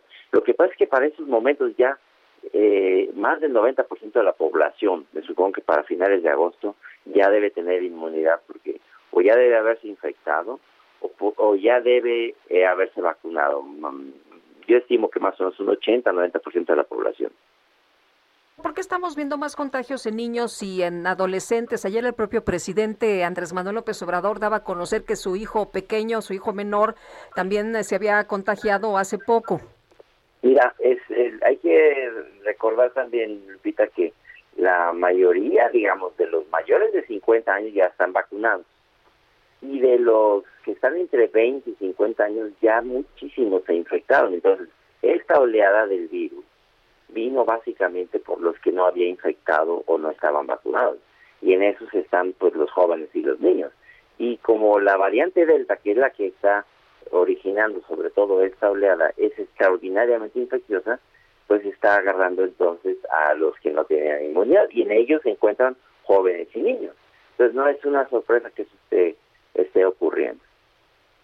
Eh, en algunas ocasiones nos dijeron que a los niños no les daba el COVID. Ya sabemos que sí les da y que pueden ser también vectores. Eh, ¿No debería esto hacernos, obligarnos a ser más cautelosos en cuanto a la apertura de clases? Eh, sí, o sea, hay que hacerlo con toda responsabilidad, desde luego, pero también hay que, insisto, primero retomar administrativamente y físicamente las escuelas y el personal o, los docentes tendrán que volver muy paulatinamente. Eh, uso de cubrebocas a la distancia, ventilación de espacios cerrados, un esquema híbrido en el que el que no pueda, o se le dificulte, todavía se mantenga en casa, pero creo que perfectamente se puede hablar ya de un esquema híbrido.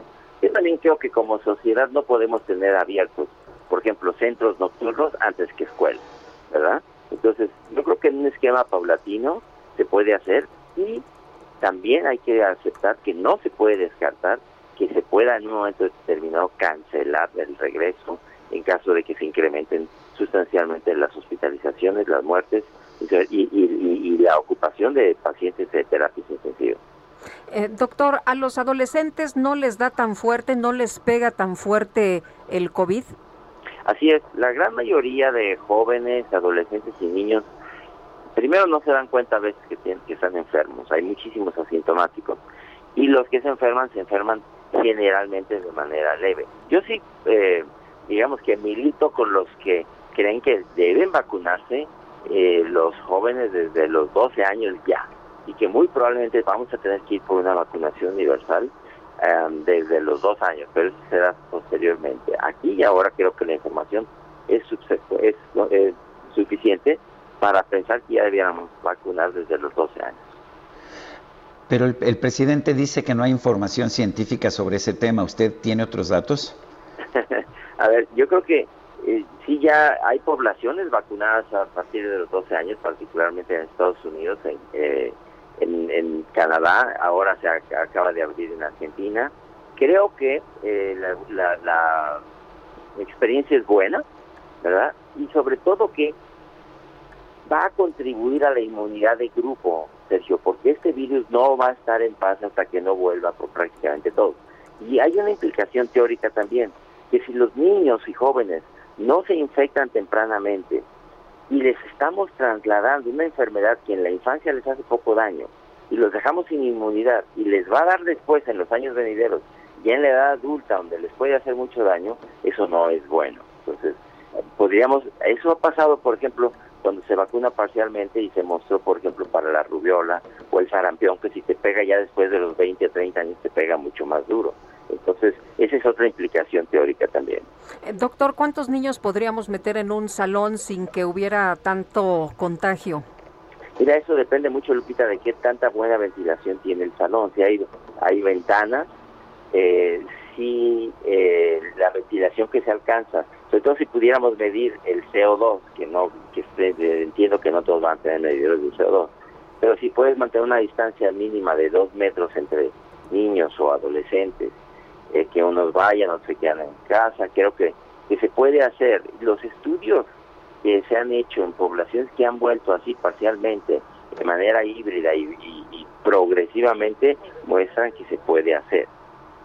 Muy bien, pues doctor Alejandro Macías, como siempre agradecemos mucho que pueda platicar con nosotros. Es un gusto estar con ustedes. Buenos días. Buenos días. Son las 8.48. Según el Banco Base, la salida de capitales en el país sigue en aumento con cifras no vistas desde 2009. Gabriela Siller Pagasa es directora de análisis económico en Banco Base y profesora de economía en el TEC de Monterrey. Gabriela Siller, gracias por tomar nuestra llamada. ¿Y cómo, cómo ve esta situación? ¿Realmente es preocupante el que estemos teniendo esta fuga? Muy buenos días, Sergio Lupita. Al contrario, muchas gracias por tenerme en su programa. Sí, pues más que una fuga es como una llave bien abierta donde siguen saliendo los capitales. De hecho, si vemos desde el máximo histórico, pues ha salido 25% de los capitales que tenían los extranjeros en México. Esto se debe a varios factores. En primer lugar, bueno, pues sí, en la pandemia en el 2020 salieron capitales de todas las partes del mundo. Sin embargo, han regresado a algunos, eh, algunos eh, países y en el caso de México seguimos observando salida como consecuencia de factores internos, particularmente una mayor incertidumbre de las políticas económicas que se puedan dar en nuestro país, que bueno, pues han afectado la recuperación económica.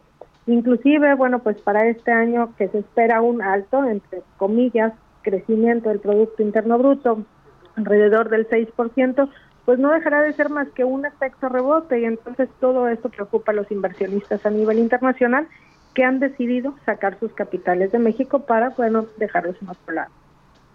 La incertidumbre principalmente, eso es lo que está poniendo nerviosa a la gente. ¿Cómo, ¿Cómo se ve el panorama? Principalmente lo que ha ocurrido en el sector energético es lo que pues ha provocado esta salida de capitales o qué otras eh, cosas han provocado que la gente pues ya no esté tranquila en México? Bueno, pues en realidad podríamos decir que no nada más del sector energético, sino son todas las reformas e iniciativas que se han llevado a cabo por esta administración, empezando, por ejemplo, por la cancelación de lo que sería ahora el nuevo aeropuerto de la Ciudad de México, la cancelación también de la construcción de la cervecera que iba a estar en Mexicali, y después, por ejemplo, la iniciativa que salió para eh, modificar la ley del Banco de México. Todo esto pues genera incertidumbre, la incertidumbre pues es nerviosismo y entonces los inversionistas a nivel internacional lo que hacen es decir, saco mis capitales de México hasta ver qué es lo que va a pasar después. Y bueno, pues en el 2020 obviamente esto se hizo más fuerte por la pandemia, en realidad todos los países a nivel global pues vieron, observaron salidas de capitales el año pasado. Y bueno pues una vez que la pandemia pues eh, eh, se empezó a dar un proceso de vacunación más acelerado en algunos países, los capitales empezaron a regresar, en el caso de México seguimos observando salidas de capitales y este año en todos los meses han salido capitales. Ahora, ¿qué es lo que pasa o cuál es la consecuencia de la salida de capitales? A lo mejor alguien puede pensar, bueno, pues esto a mí que me interesa pues en realidad, pues al salirse los capitales es por una mayor percepción de riesgo sobre nuestra economía. Esta mayor percepción de riesgo se traduce en mayores tasas de interés y entonces esto implica que al gobierno federal pues cada vez le cuesta más emitir deuda, cada vez le cuesta más, más financiar sus operaciones y bueno pues también al subir la tasa de interés todas las demás tasas de interés empiezan a subir, sube el costo del dinero en nuestra economía mexicana. Gabriela, eh, si tenemos esta fuga de capitales, ¿por qué estamos viendo la estabilidad del peso? Ah, bueno, esa es la pregunta de los 64 mil, ¿no? Como que lo más lógico sería pensar que ahorita tenemos un tipo de cambio de 25 pesos por dólar al, al ver esta salida de capitales que ha sido continua. Sin embargo, Sergio, algo bien importante es que el tipo de cambio depende de la oferta y demanda de dólares que se dan en comparación con el peso mexicano. y la mayor entrada de divisas a nuestro país no es por la inversión de cartera, no son por estos capitales golondrinos, sino más bien por las exportaciones, las cuales pues han estado creciendo a una tasa acelerada debido a que la economía estadounidense pues prácticamente ya se ha recuperado tras la caída del 2020. Estima que las exportaciones este año pueden crecer alrededor del 22%, por lo cual, bueno, pues seguirán entrando capitales, mientras que los capitales golondrinos que están saliendo pues es un pequeño monto en comparación a todo lo que entra en las exportaciones. Entonces, esto explica por qué estamos alrededor de los 20 pesos por dólar e inclusive podríamos ver cotizaciones de 19.50 este año a pesar de que se espera de que sigan saliendo capitales de nuestro país. Y además, eh, Gabriela, se menciona que México crecerá este año más que el promedio de la economía global y por encima de la media de América Latina, ¿no? Es decir, que el panorama 6.3 este año no está nada mal. Pero fíjate que yo creo que aquí no nada más es ver el crecimiento, sino ver también desde dónde venimos. Venimos de una caída de 8.5% el año pasado y al crecer este año nosotros traemos en Grupo Financiero Base una expectativa de entre 5.7 al 6.7%, aunque nos fuéramos a esta parte alta del rango, 6.7%, no se alcanza a recuperar todo lo que se perdió en el PIB el año pasado. Inclusive creemos que será hasta el 2023 cuando se recupere el PIB que se tenía antes de la crisis del coronavirus y en términos per cápita, es decir, dividido entre la población, será hasta el 2026. Si me voy a la parte baja del rango, 5.7% en términos per cápita, nos vamos hasta el 2036. Entonces, aunque se escuche como un crecimiento muy alto, no alcanza a compensar la caída del año anterior. Pero repito, al interior de las cifras o lo que más bien determina el tipo de cambio son toda esta oleada de divisas que está entrando a nuestro país por exportaciones y una buena parte también por las remesas, pero pues ambos dependen del crecimiento de Estados Unidos, donde se estima que, bueno, pues Estados Unidos podría crecer este año hasta 7% después de haber caído 3.5% el año anterior. Gracias por hablar con nosotros, Gabriela Siller. Son las 8.54. Regresamos en un momento más.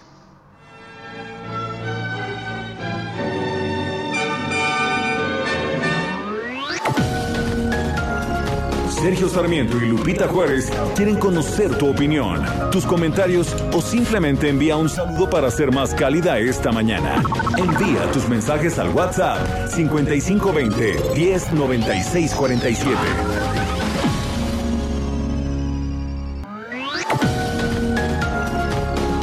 Continuamos con Sergio Sarmiento y Lupita Juárez por El Heraldo Radio. Desde hace 200 años, Puebla ha hecho historia dando paso a un platillo lleno de pasión, textura y color. Enamórate del sazón poblano que refleja la esencia e identidad de nuestra gente. Chile en hogada, 200 años de sabor y tradición. Orgullo de Puebla. Puebla, el patrimonio de México.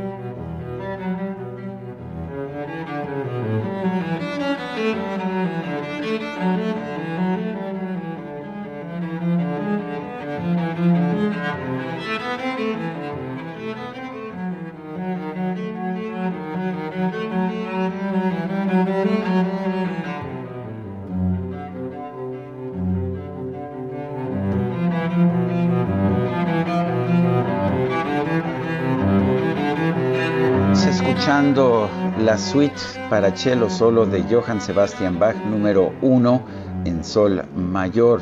La interpreta Yo-Yo Maes. La primera parte de la suite es el preludio, una de las piezas de, de una belleza sobrecogedora, una de las piezas más hermosas de toda la música. Escuchemos.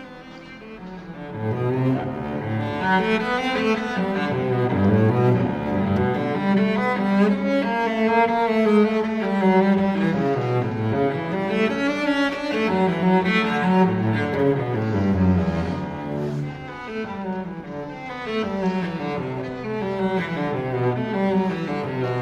Mensajes de nuestro público. Adelante, Guadalupe. Sí, tenemos mensajes. Muchas gracias a quienes nos escriben esta mañana. Y buen día, nos dicen Sergio, buen día Lupita. ¿De qué sirve esa información de comentarios a favor o en contra que emiten en la mañanera? ¿Cuál es la finalidad del impacto con este mal presidente, doble moral? ¿En dónde está la libertad de expresión? ¿Cómo quieren que lo feliciten cuando está llevando mal a un país? Ese hombre dice está disfrazado de Mesías. Saludos, apoyo total a su la señora Lilia Casas, que es, por cierto, enfermera. Y dice Guadalupe Nápoles, buenos días, reciban un cordial saludo pidiendo su apoyo para lo siguiente. Soy de Ecatepec, Morelos y aún no nos han puesto la segunda dosis de Sputnik V para los de 50 a 59 años. Ya casi está por vencer el plazo. Son tres meses y estamos a unos días de que se venza el plazo. ¿Nos pueden ayudar para saber cuándo tendremos las dosis? Saludos y excelente día.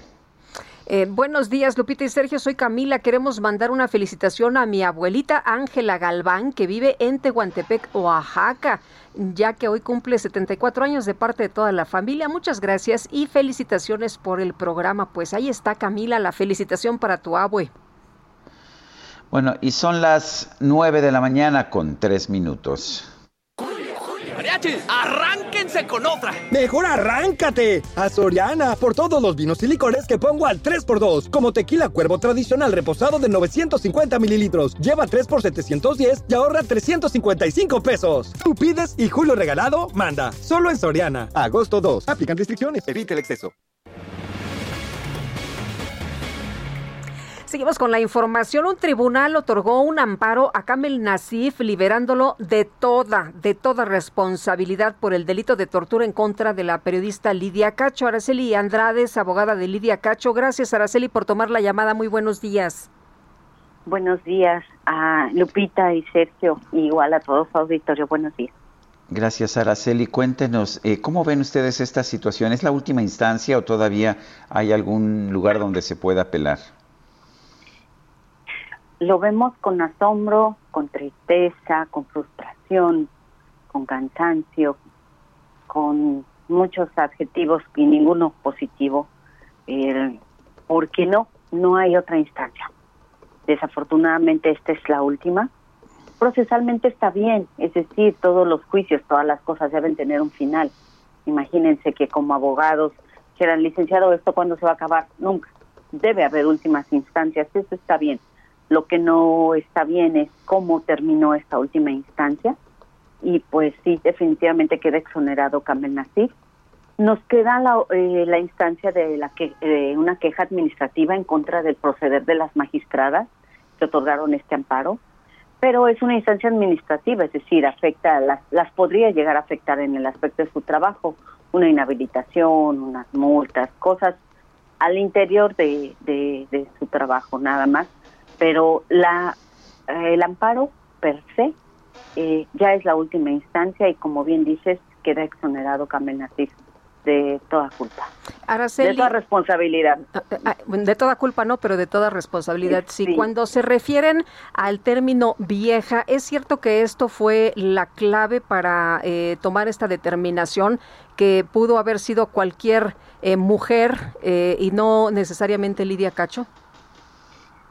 Eh, mira, eh, Guadalupe, las magistradas Celina Avante Juárez y Graciela Bonilla González, con todo y que son unas peritas en derecho y son mujeres que han dictado, al menos la magistrada Celina Avante, eh, amparos y sentencias muy importantes aquí en el Estado, muy pensadas, muy bien analizadas, porque eso es lo que esperas de, de los altos magistrados de, de los tribunales, ¿no? Completa eh, capacidad para saber, ver, entender. en, una, en un análisis sesgado y burdo, dicen, eh, dicen ellas, eh, insultando su propia inteligencia y su propia profesión, el, el propio nivel que ellas habían mantenido, que eh, al decirle vieja, puede, que vieja puede ser cualquier persona que le dé un coscorrón a esa pinche vieja, perdón, pero pues así, es lo como dijeron, se refiere. Así, se así lo dijeron en esas famosas llamadas. Eh, al darle corona a esa vieja, eh, se podían referir a cualquier persona de edad mayor o a cualquier mujer de manera despectiva en México.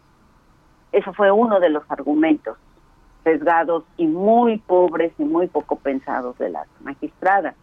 El otro, el otro argumento es que el, la detención de Lidia y todo lo que le pasó no, no está relacionado con la publicación de su libro Los demonios del Edén, el poder que protege a la, a la pornografía infantil. Pero eh, yo me permite, eh, le recordé a las magistradas ayer en una entrevista y les comento a ustedes, en la hoja 1 de la denuncia interpuesta por Carmen Nasif en la ciudad de Puebla, en la hoja 1, ahora esto tiene 48 tomos de 2.500 hojas cada tomo, ¿sí? Pero en la hoja 1 está con las propias palabras de Carmen Nasif. Un preso dentro de la cárcel de Puebla leyó el libro Los demonios del Edén. Se lo dijo a Juan Nacat Valle, que es el encargado de las maquilas que yo tengo dentro de la cárcel, le dijo, a tu jefe lo están difamando. Entonces yo leí el libro, vi que era cierto, me afectó, me siento afectado en mí, en, mi honor por este libro y por eso vengo a interponer la denuncia. Está en la hoja 1. No hay que interpretar nada. Camina lo dijo claramente. ¿Por qué ahora las magistradas sacan ese argumento tan pobre? Eso, eh, eso realmente eh, tampoco les hizo ruido que en el convoy en el que se llevaron a Lidia y en el que yo viví, porque a mí también me siguieron esa mañana, pero a mí, me siguieron en otros vehículos, a Lidia lo siguieron en unos, también en otros, esa mañana del, del 16 de diciembre de 2005, tampoco se, y que logramos eh, probar que esas placas, que esos coches estaban a nombre de Carmen así, tampoco les hizo ruido a las magistradas. Dicen que no, que eso tampoco tiene que nada que ver. Y por último, dicen que no existió ninguna orden escrita con fecha, membrete, donde se diga que hay que detener a Lidia, torturarla y trasladarla de manera, dejándola en todo el camino hasta Puebla. Mm. Oye, esto, eh. esto significa que, eh, pues, eh, también pueden quedar absueltos el resto de los acusados. Es un camino que pueden tomar. No, no se asegura al 100%, pero es un camino que ellos pueden tomar y ese es un criterio que ya está dictado. es, es algo de tomar en cuenta y por eso es aún más grave y más escandaloso y por eso estamos poniendo luz en toda esta situación, porque si ya de por sí es grave que hayan dictado esta resolución tan pobre, tan sesgada eh, y tan llena de corrupción, eh, allanar el camino para los demás. Por eso necesitamos poner luz en todo esto eh, para que quienes opten por tomar este camino, jurídicamente hablando, personalmente hablando, se topen con otros criterios, aunque sea en el mismo tercer tribunal colegiado. Eso es lo que buscamos con dando a conocer todo esto. Pues Araceli, gracias por platicar con nosotros. Buenos días. Gracias a ustedes. Buenos días. Son las nueve con diez en la línea telefónica. Agustín Basabe, nuestro analista político. Agustín, ¿qué nos tienes? Buenos días. Buen día, Sergio. Buen día, Lupita. Buenos días. Pues estamos en vísperas de la inefable consulta eh, que originalmente se había planteado para preguntarle a la gente si quería que se procediera, que se investigara y en su caso juzgara a los expresidentes eh, de México y que la Corte después cambió en la pregunta algo pues que difícil de entender, a un galimatías que no queda claro qué es. Si no fuera porque el presidente mismo de la Suprema Corte de Justicia eh, dijo en una entrevista a qué se refería la explicación, la redacción de la propia Corte, dijo no hablamos de, eh, hacer juicios o no hablamos de, dar instrucciones o, o hacer una decisión vinculatoria a las autoridades para que persigan a los expresidentes, sino que se creen comisiones de la verdad.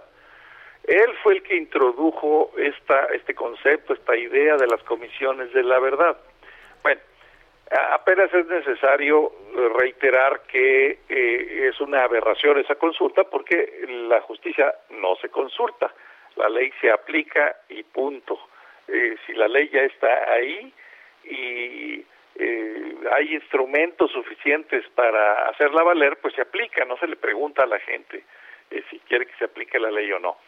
Pero aquí hay un elemento adicional con esto que apuntó en su momento el presidente de la Corte, de las comisiones de la verdad. Pareciera entonces que em, eso que muchos sospechábamos de que uno de los expresidentes, el último de ellos, eh, eh, Enrique Peña Nieto, no es el objetivo del presidente López Obrador. Es decir, no le interesa al presidente López Obrador eh, ir en contra de Peña Nieto, sino que son pues sus, plumas de vomitar, si me valen la expresión, que fundamentalmente son Felipe Calderón y quizás, aunque ya está más remoto, Salinas de Gortari. ¿Por qué lo digo?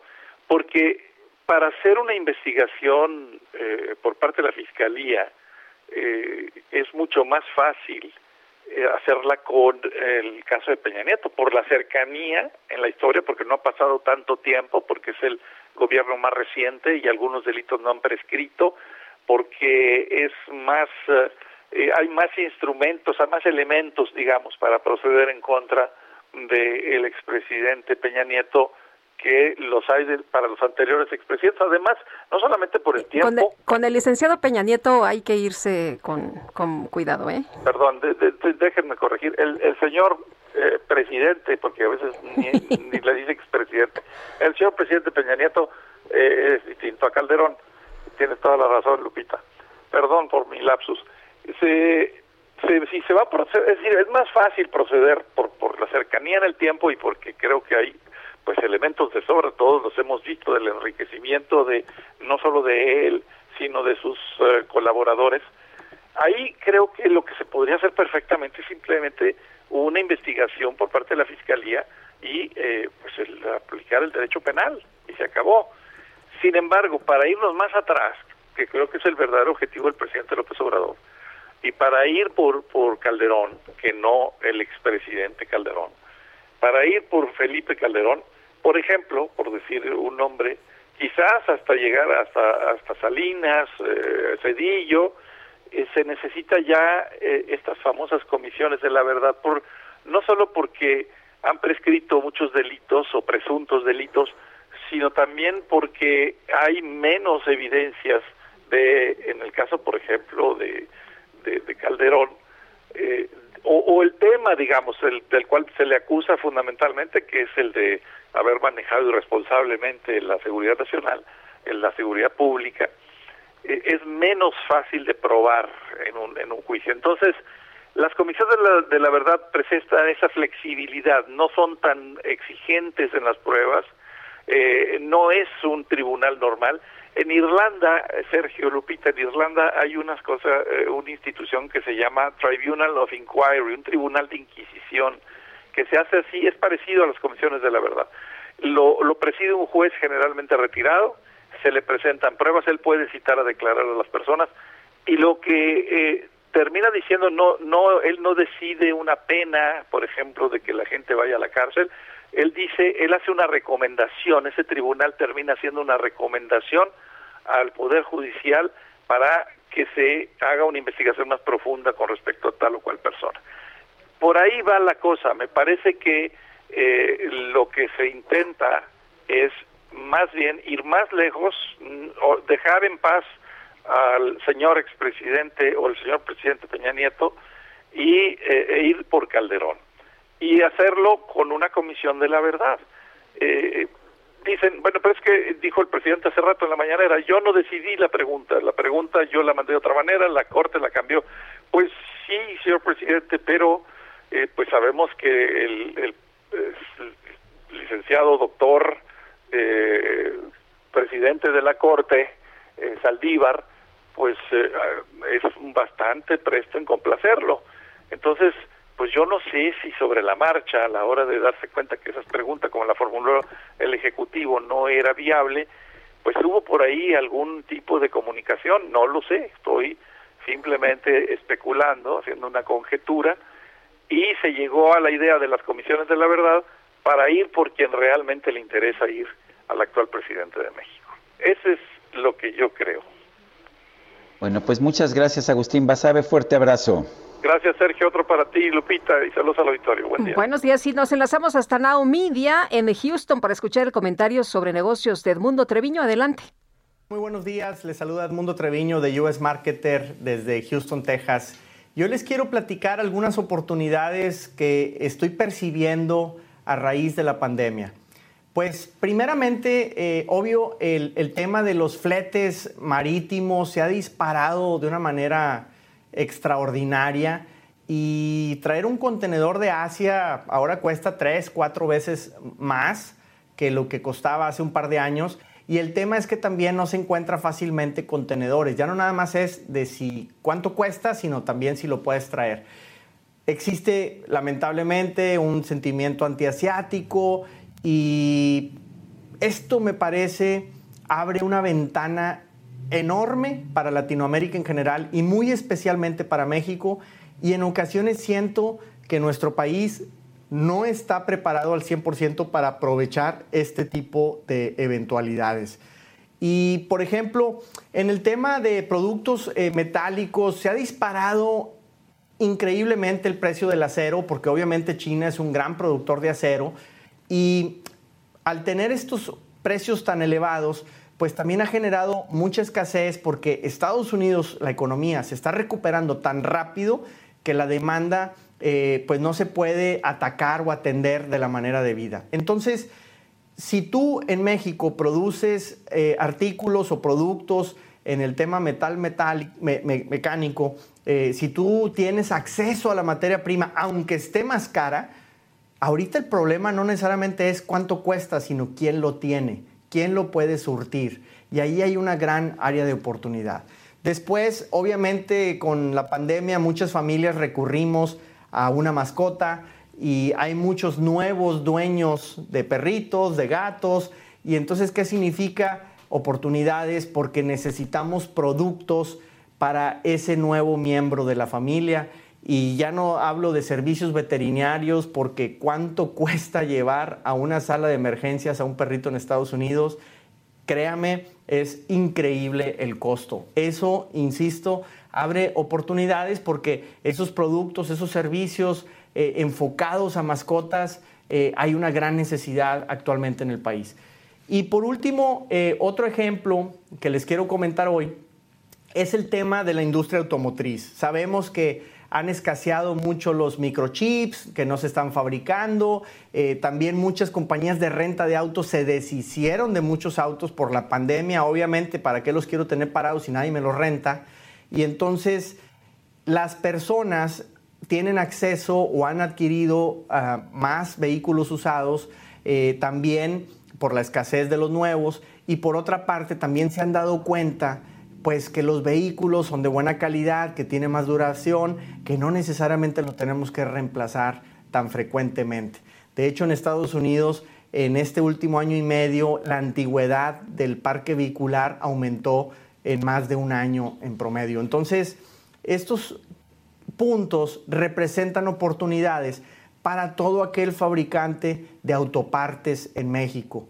Así es que yo les invitaría a que esos fabricantes o productores no se enfoquen solamente a las grandes armadoras, también el mercado del aftermarket o, de reemplazo en Estados Unidos, pues se puede volver muy atractivo. Y ahora que los asiáticos están teniendo problemas en llegar acá, se abren grandes, grandes oportunidades que necesitamos aprovechar. Así es que esos son algunos ejemplos de muchas de las eh, áreas o ventanas que veo yo acá para nuestras empresas mexicanas y aunque lamentablemente el gobierno no tenga una estrategia de fomento a las exportaciones y, pareciera que vamos contracorriente, pues a la empresa que dirijo, que es de US Marketer, pues no nos queremos dar por vencido, queremos aportar nuestro granito de arena y queremos compartir con ustedes no solo estas oportunidades, sino también nuestra experiencia. Así es que yo los voy a invitar a que vayan a mi cuenta de Instagram que es edmundo.trevino porque el día 30 de julio a las 7 de la noche vamos a tener una masterclass gratuita. Estoy preparando muchos temas que necesitan ustedes, fabricantes, empresarios, dueños de empresa que quieren vender en Estados Unidos. Vamos a compartir mucha de nuestra experiencia. Hay muchos temas fiscales, administrativos, legales, inmigración, eh, estrategias comerciales, cultura de negocios, etc. La masterclass es totalmente gratuita y los invito a que vayan a mi cuenta de Instagram, edmundo.trevino, para que se registren y, los, y les demos el acceso que van a requerir vía correo electrónico. Así es que los espero el 30 de julio, vayan a mi cuenta de Instagram y regístrense. Muy buenos días. Y vamos a un resumen de la información. Desde Palacio Nacional, el presidente López Obrador aseguró que en México se vive una decadencia del periodismo con medios de comunicación enfocados a atacar al gobierno federal. Pues esto es lo que explica el por qué la decadencia del periodismo en México, el que no haya eh, el mínimo equilibrio, el que estén todos, con honrosas excepciones, atacándonos, lo que no hicieron en los pasados gobiernos, que se dedicaban a aplaudir y a callar como vasallos. ¿Y cuál es el fondo? ¿Por qué esta actitud? Porque estamos llevando a cabo una transformación, porque ya no se permite el influyentismo, porque no se permite la corrupción, porque ya no no se entregan contratos jugosos a grupos de intereses creados. Me acordé del licenciado Peña Nieto que decía, ¿por qué los periodistas no aplauden? Bueno, y por otro lado, el primer mandatario se comprometió a seguir respetando la libertad de expresión a pesar de que los medios de comunicación tengan una actitud inmoral. Quiero dejar en claro que aún con esta actitud completamente inmoral, que en vez de informar manipula, pretende incidir en la opinión de la gente, aún con el daño que causan, lo tóxico que son todas estas informaciones, el odio que generan, de todas formas vamos a continuar respetando la libertad de expresión, la libre manifestación de las ideas. Nadie va a ser perseguido, nadie va a ser sancionado, censurado por ejercer el periodismo. Solo nos reservamos el derecho a la réplica. El Fondo de Inversión Directa de Rusia anunció el arranque de un estudio para analizar la viabilidad de combinar la vacuna contra el COVID-19 Sputnik V con la fórmula desarrollada por AstraZeneca. Y las autoridades sanitarias de Reino Unido informaron que en las últimas 24 horas se registraron 131 muertes por COVID-19 en ese país, la cifra diaria más alta desde el pasado mes de marzo. En redes sociales se hicieron virales unas fotografías que muestran a Pikachu, uno de los personajes de la serie animada Pokémon, recibiendo la vacuna. Sergio Sarmiento y Lupita Juárez quieren conocer tu opinión, tus comentarios o simplemente envía un saludo para ser más cálida esta mañana. Envía tus mensajes al WhatsApp 5520 109647.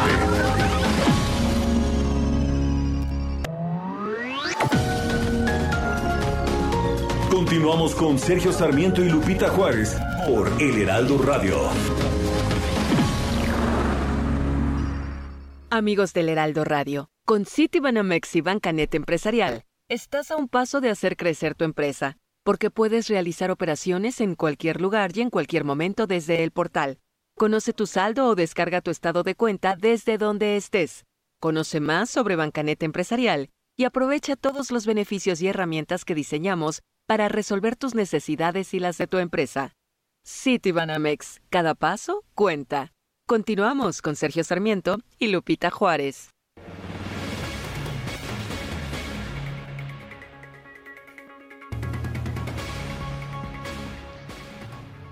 El árbol de la noche triste, lugar donde Hernán Cortés lloró su derrota frente a los mexicas durante la conquista de México en junio de 1520, fue renombrado por el gobierno de la Ciudad de México como el árbol de la noche victoriosa. Tenemos en la línea telefónica a Sofía Guadarrama, escritora, autora del libro La conquista de México Tenochtitlan. Sofía Guadarrama, buenos días, gracias por tomar esta llamada. Y pues, ¿cómo ves este árbol de la noche victoriosa? ¿Qué tal? Buenos días. Pues muchas gracias primero por, este, recibirme, por la llamada. Me estoy escuchando yo misma en el teléfono, no sé si sea... A ver, eh, eh, mira, y nosotros estamos escuchando mal. Le voy a pedir a nuestro equipo de producción que trate de, de, mejorar, este, para ver si eliminamos el regreso que está teniendo ella. Es el término, eh, ese es el, el término específico, el término especializado de que esté, se esté escuchando ella misma. Ahí estamos, ya, estamos listos, Sofía. Espero que ya nos escuches un poquito mejor. Buenos días. Ya, me estaba escuchando con un eco muy fuerte. Sí, también nosotros ya te escuchamos. Sofía, ¿qué piensas de esta de este árbol de la noche victoriosa? híjole, pues, este, pues qué triste, lamentablemente que la demagogia eh, pues, histórica nos esté destruyendo nuestro pasado y más que nada, en lugar de, de, de llevarnos a conocer más nuestra historia, pues en realidad es, este, pues nos está llevando una victoria tóxica en realidad, en la que la gente ni siquiera entiende el significado de un árbol, eh, que no tiene nada que ver con los mexicas, porque ni siquiera los mexicas, es decir, para verlo un poquito más a fondo, Cuitláhuac, que es el que está al frente de, de, esta batalla contra, contra los españoles, eh, pues él nunca supo la existencia de este árbol, nunca se enteró que ahí, eh, de hecho hay, hay, duda de que en realidad Hernán Cortés se haya puesto a llorar, ¿no? Hay versiones que, que, pues probablemente nada más se detuvo a descansar así, pues, pues nos acabamos de echar un buen duelo, ¿no? Eh, entonces, suponiendo que sí haya, se haya detenido a llorar Hernán Cortés, pues realmente no hay, no hay este nada que ver con los mexicas porque ellos no estaban celebrando esa noche. Hay que recordar que el 29 de junio de ese mismo, o sea, es un día, una noche antes, murió Moctezuma Xocoyotzin, eh, que no sabemos realmente cómo murió, y Hernán Cortés, ya consciente de que ya no tiene salida escapatoria, eh, ordena que saquen el cadáver de, de Moctezuma Xocoyotzin, y esa es prácticamente la única, la, la única eh, señal que tienen los mexicas de que pues ahora sí ya se acabó. Ahora hay que aclarar que esa no fue la única batalla que hubo entre los mexicas y los españoles. La matanza del Templo Mayor se lleva, hay muchas dudas sobre la fecha exacta, hay quienes dicen que fue el 10 de mayo de 1520, hay otros que dicen que es del 20 de mayo. A partir de la matanza del Templo Mayor, que Hernán Cortés está en, Veracruz peleando contra Pánfilo de Narváez, eh, los mexicas ya tienen sitiado el palacio de Xayacatl, que le llamaban las casas viejas, las casas este, viejas. Este, las casas nuevas eran la casa de Moctezuma Xocoyotzin. Y a partir de esos días, los mexicas tienen sitiados a los españoles. Es decir, todos los días están atacando. Y no, no es nada más los españoles. Están atacando también contra los tlaxcaltecas, contra los totonacos, contra todos estos pueblos que vinieron en apoyo a Hernán Cortés. Entonces, todas estas noches los mexicas están, incluso hay una noche en que derrumban una, un muro. Hay que eh, aclarar que el Palacio de Xacatl estaba rodeado por un muro y los mismos mexicas logran derrumbar el muro, pero como en las noches, o sea, tenían el, la, cultura o, los mexicas no peleaban de noche, entonces en, en cuanto oscurecía se iban a, detenían las batallas, ¿no?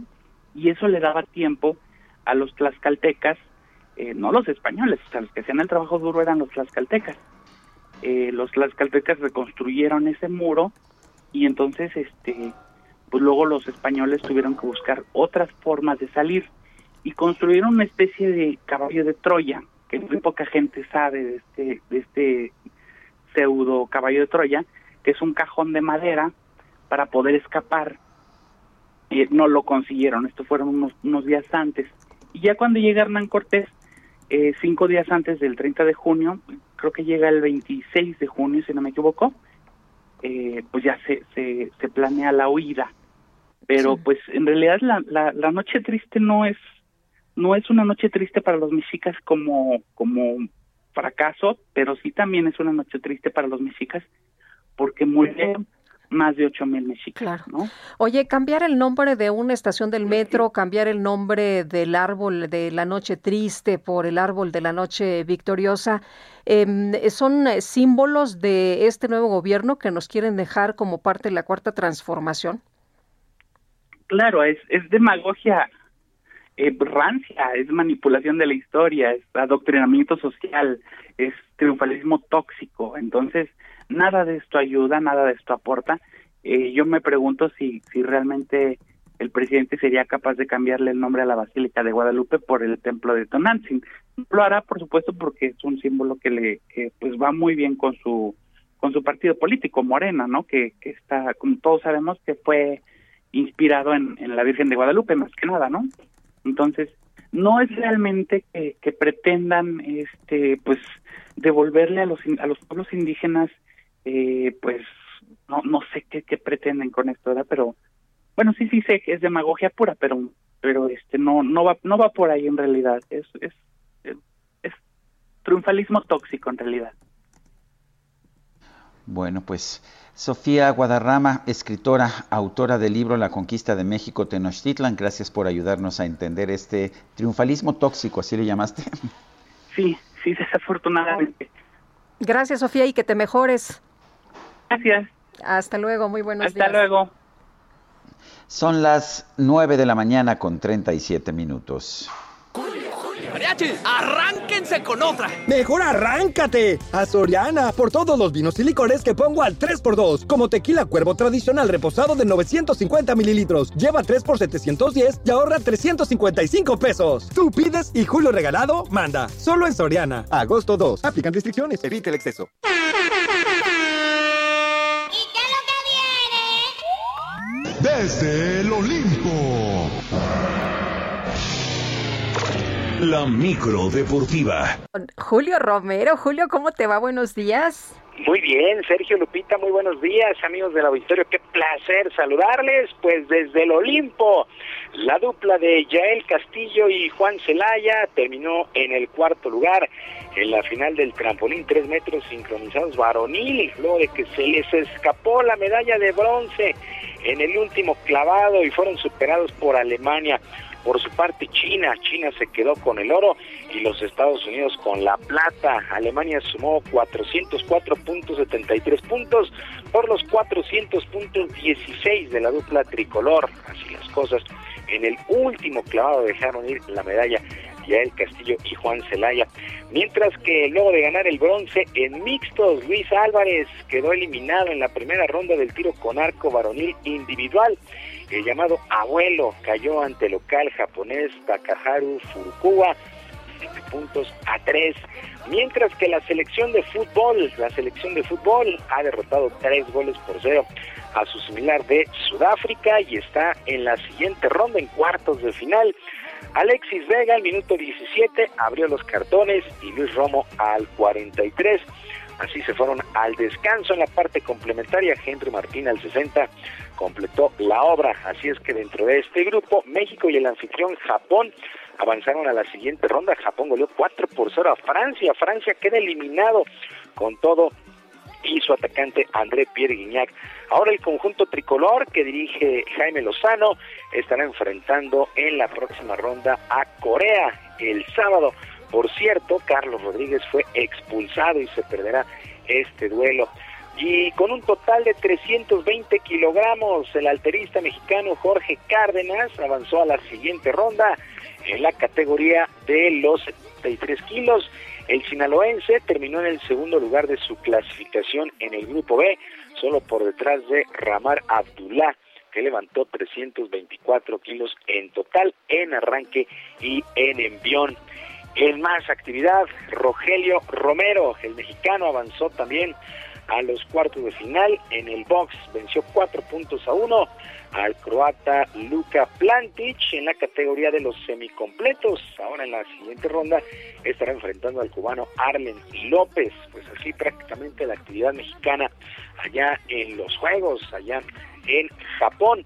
Mientras que la estrella de la gimnasia, la estadounidense Simone Biles, causó baja de la final del All Around individual, pues, eh, pues que estaría disputando este jueves, anunció que dará prioridad y preferencia a su salud mental. Esta eh, atleta de apenas 24 años de edad, pues sometida a muchas presiones, no pudo con el All Around por equipo, se retiró y ahora se retira en el All Around individual tendrá vigilancia prácticamente todos los días, estará bajo observación. Todo esto lo anunció la Federación Estadounidense de Gimnasia. Pues prácticamente se puede decir que terminó la participación de esta atleta allá en los Juegos, pero habrá que esperar cuál es la determinación que se da en los siguientes días. Este tema de la salud mental que ha sido bien importante y que también le pegó en su momento a la japonesa Naomi Osaka en el tenis. Ella pues ya fue eliminada y hay que recordarlo, fue la que encendió el pebetero en la inauguración. En la otra cara de la moneda, la nadadora estadounidense Kairi Liriki sumó su sexta medalla de oro en toda su carrera al adjudicarse la prueba de los 1500 metros libres con tiempo de 15 minutos 37 segundos y de 4 centésimas. Esta disciplina que prácticamente está naciendo en estos Juegos, los 1500 metros libres. Liriki ya había perdido las finales de los 400 y los 200 metros, por lo que tenía una espinita clavada. Pues así las cosas con toda la actividad allá en Japón. Mientras tanto, en el béisbol de las grandes ligas, el pitcher mexicano Julio Díaz se fue sin decisión con los Dodgers de Los Ángeles que perdieron dos carreras por una ante los gigantes de San Francisco. Julio Urias, el sinaloense, trabajó por espacio de cinco entradas y dos tercios, le conectaron seis hits, le hicieron una carrera, ponchó a cinco enemigos y no regaló base por bolas. En otros resultados, los nacionales de Washington, seis por cuatro sobre los Phillies de Filadelfia, los Yankees de Nueva York apuradamente vencieron cuatro carreras por tres a las mantarrayas de Tampa Bay. Por cierto, los Yankees anunciaron el canje del relevista mexicano Luis César, que se va a los Rojos de Cincinnati así las cosas con este buen relevista veracruzano Luis César, pero ahora estará militando con los Rojos de Cincinnati después de su paso por los mulos de Manhattan. Los Rockies de Colorado apalearon 12 carreras por 3 a los Angelinos de Los Ángeles. Los Bravos de Atlanta 12 por 5 sobre los Mets en los resultados más destacados de este martes. Así es que las grandes ligas ya en su segunda mitad de temporada. Y amigos y familiares se dieron cita para despedir al luchador Brazo de Plata, o mejor conocido como Super Porky, que perdió la vida este lunes a los 58 años de edad. Su hijo, el también luchador Psycho Clown, fue el encargado de ofrecer algunas palabras de agradecimiento por todas las muestras de cariño que recibió su papá por parte de público, empresas y compañeros.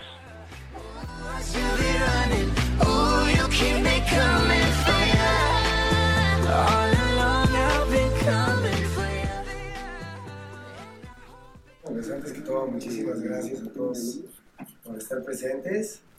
Eh, en este momento de luto para nosotros, para toda mi familia. Mi padre, como ustedes saben, siempre estuvo muy agradecido con todos ustedes porque pues él era feliz estando en conexión con su público, estando en conexión con todos ustedes porque él siempre fue agradecido y bendecido por la lucha libre, por todos sus fanáticos.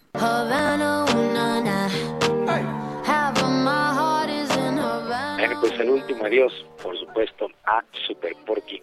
Sergio Lupita, amigos del auditorio, la información deportiva este miércoles. Les recuerdo nuestras vías de comunicación en Twitter. Estoy en arroba jromerohb, en arroba jromerohb, además de nuestro canal Barrio Deportivo, Barrio Deportivo en YouTube, de lunes a viernes a las 5 de la tarde con la mejor información y por supuesto mucha, mucha diversión.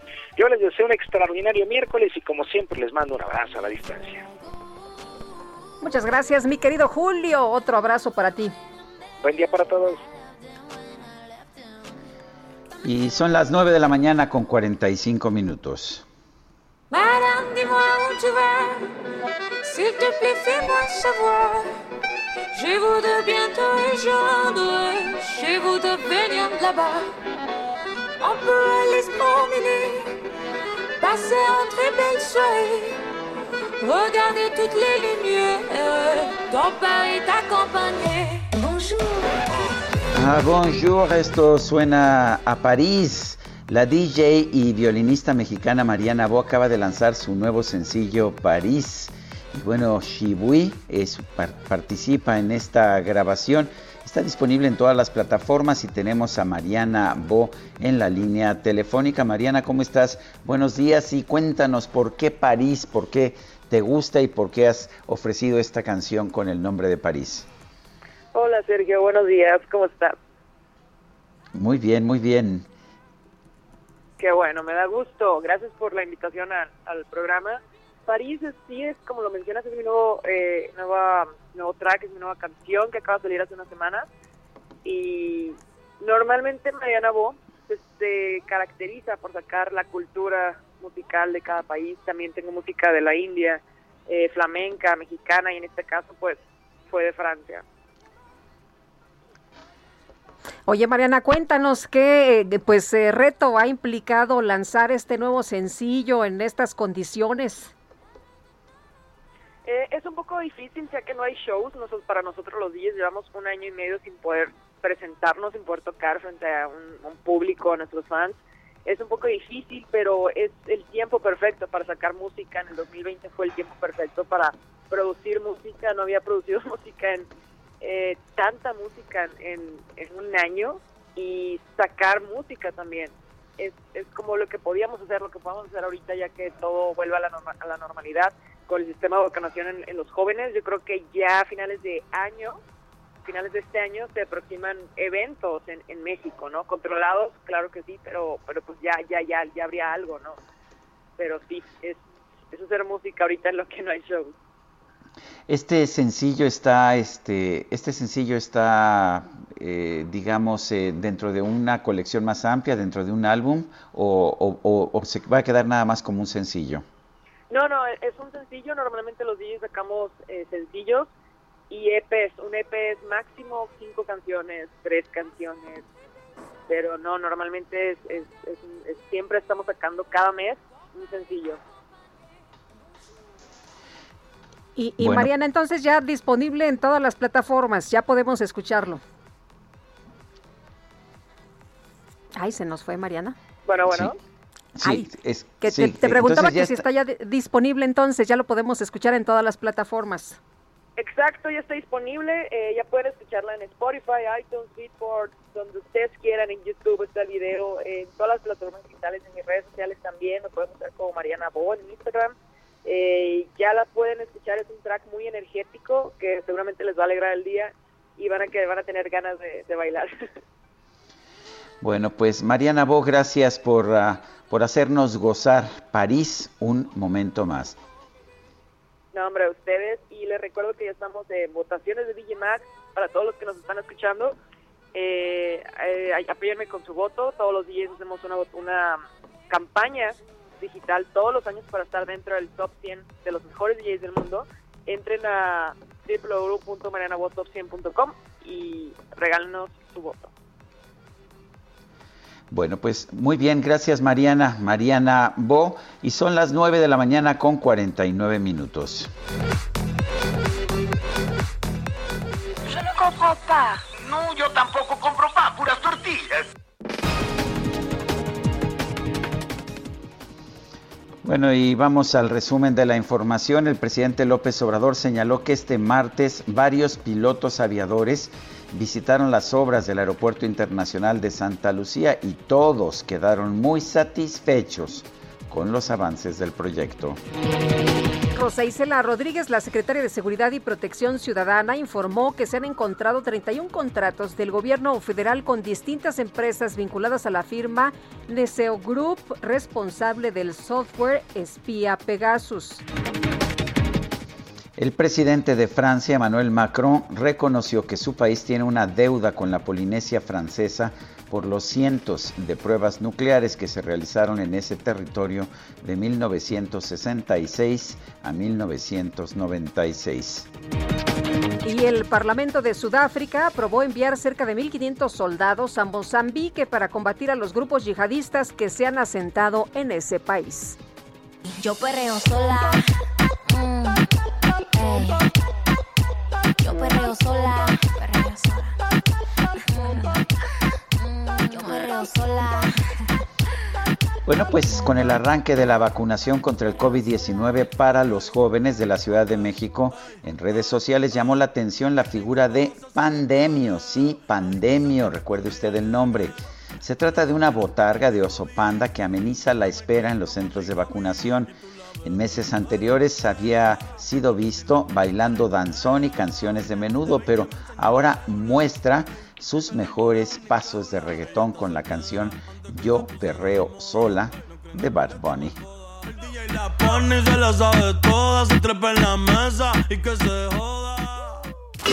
Gastrolab con el chef Israel Arechiga. Israel Arechiga, ¿cómo te va? Muy buenos días. Muy buenos días, mi querida Lupita, Sergio, todo el auditorio. Qué gusto saludarlos. Ya es miércoles, ya es ombligo de semana. Y hoy tenemos la celebración de uno de los platos más importantes en Italia, pero que no es de origen italiano. Estamos hablando de la lasaña. Esta semana celebramos el Día Mundial de la Lasaña. Y la lasaña aparece por primera vez en la antigua Grecia y la parte de la etimología del nombre me recuerda un poco a lo que pasa con la paella. Originalmente el lasagnón o lasañón era el recipiente en el que se hacía unas tiras de pasta o lo, o lo más parecido a la pasta que tenemos en la actualidad, cocinados junto con legumbres. Este, este recipiente pasa lo mismo, por ejemplo, con la paella, que hay quien dice que el nombre paella, que se refiere al recipiente, también originalmente era del traste como tal y posteriormente todo lo que le fueron echando, en este caso el arroz, pues hizo que el platillo tuviera el nombre, ¿no? Entonces la lasaña originalmente en Grecia, que es donde aparece, pues tenía este nombre el recipiente y posteriormente son los romanos quienes la van extendiendo por, por diferentes partes del mundo y eh, Cicerón en particular era un amante de la lasaña, ¿no? Y, y, era la persona que, que, que, hacía odas a la lasaña realmente, fue la persona que, que, puso a la lasaña en un pedestal y bueno, pues posteriormente eh, pues se, se va extendiendo por todo el mundo y empieza a haber una pelea entre Gran Bretaña e Italia para saber quién tiene el origen como tal de la primera receta en forma, ¿no? Entonces, los, britano, los británicos sacan una receta que data de 1390, que pertenecía al rey Ricardo II, y dicen que ellos son los creadores, pero posteriormente los italianos desmienten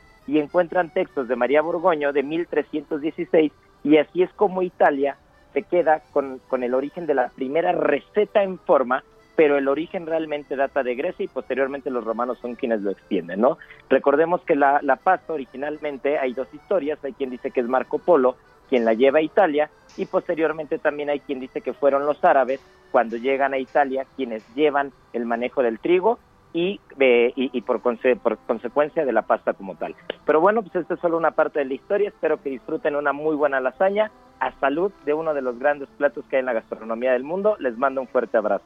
Muchas gracias. Igualmente, Israel, muy buenos días. Muy buenos días, nos escuchamos mañana. Y se nos acabó el tiempo, Guadalupe. Qué rápido, pues vámonos entonces, que la pasen todos muy bien, que disfruten este día y aquí nos escuchamos mañana tempranito, mi querido Sergio, siete en punto. Hasta entonces, gracias de todo corazón.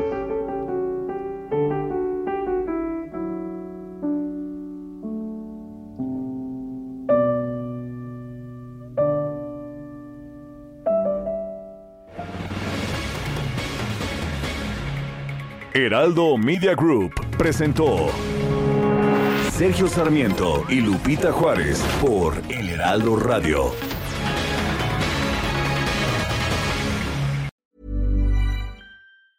Tired of ads barging into your favorite news podcasts? Good news. Ad-free listening is available on Amazon Music. For all the music plus top podcasts included with your Prime membership. Stay up to date on everything newsworthy by downloading the Amazon Music app for free or go to amazon.com slash news ad free. That's amazon.com slash news ad free to catch up on the latest episodes without the ads.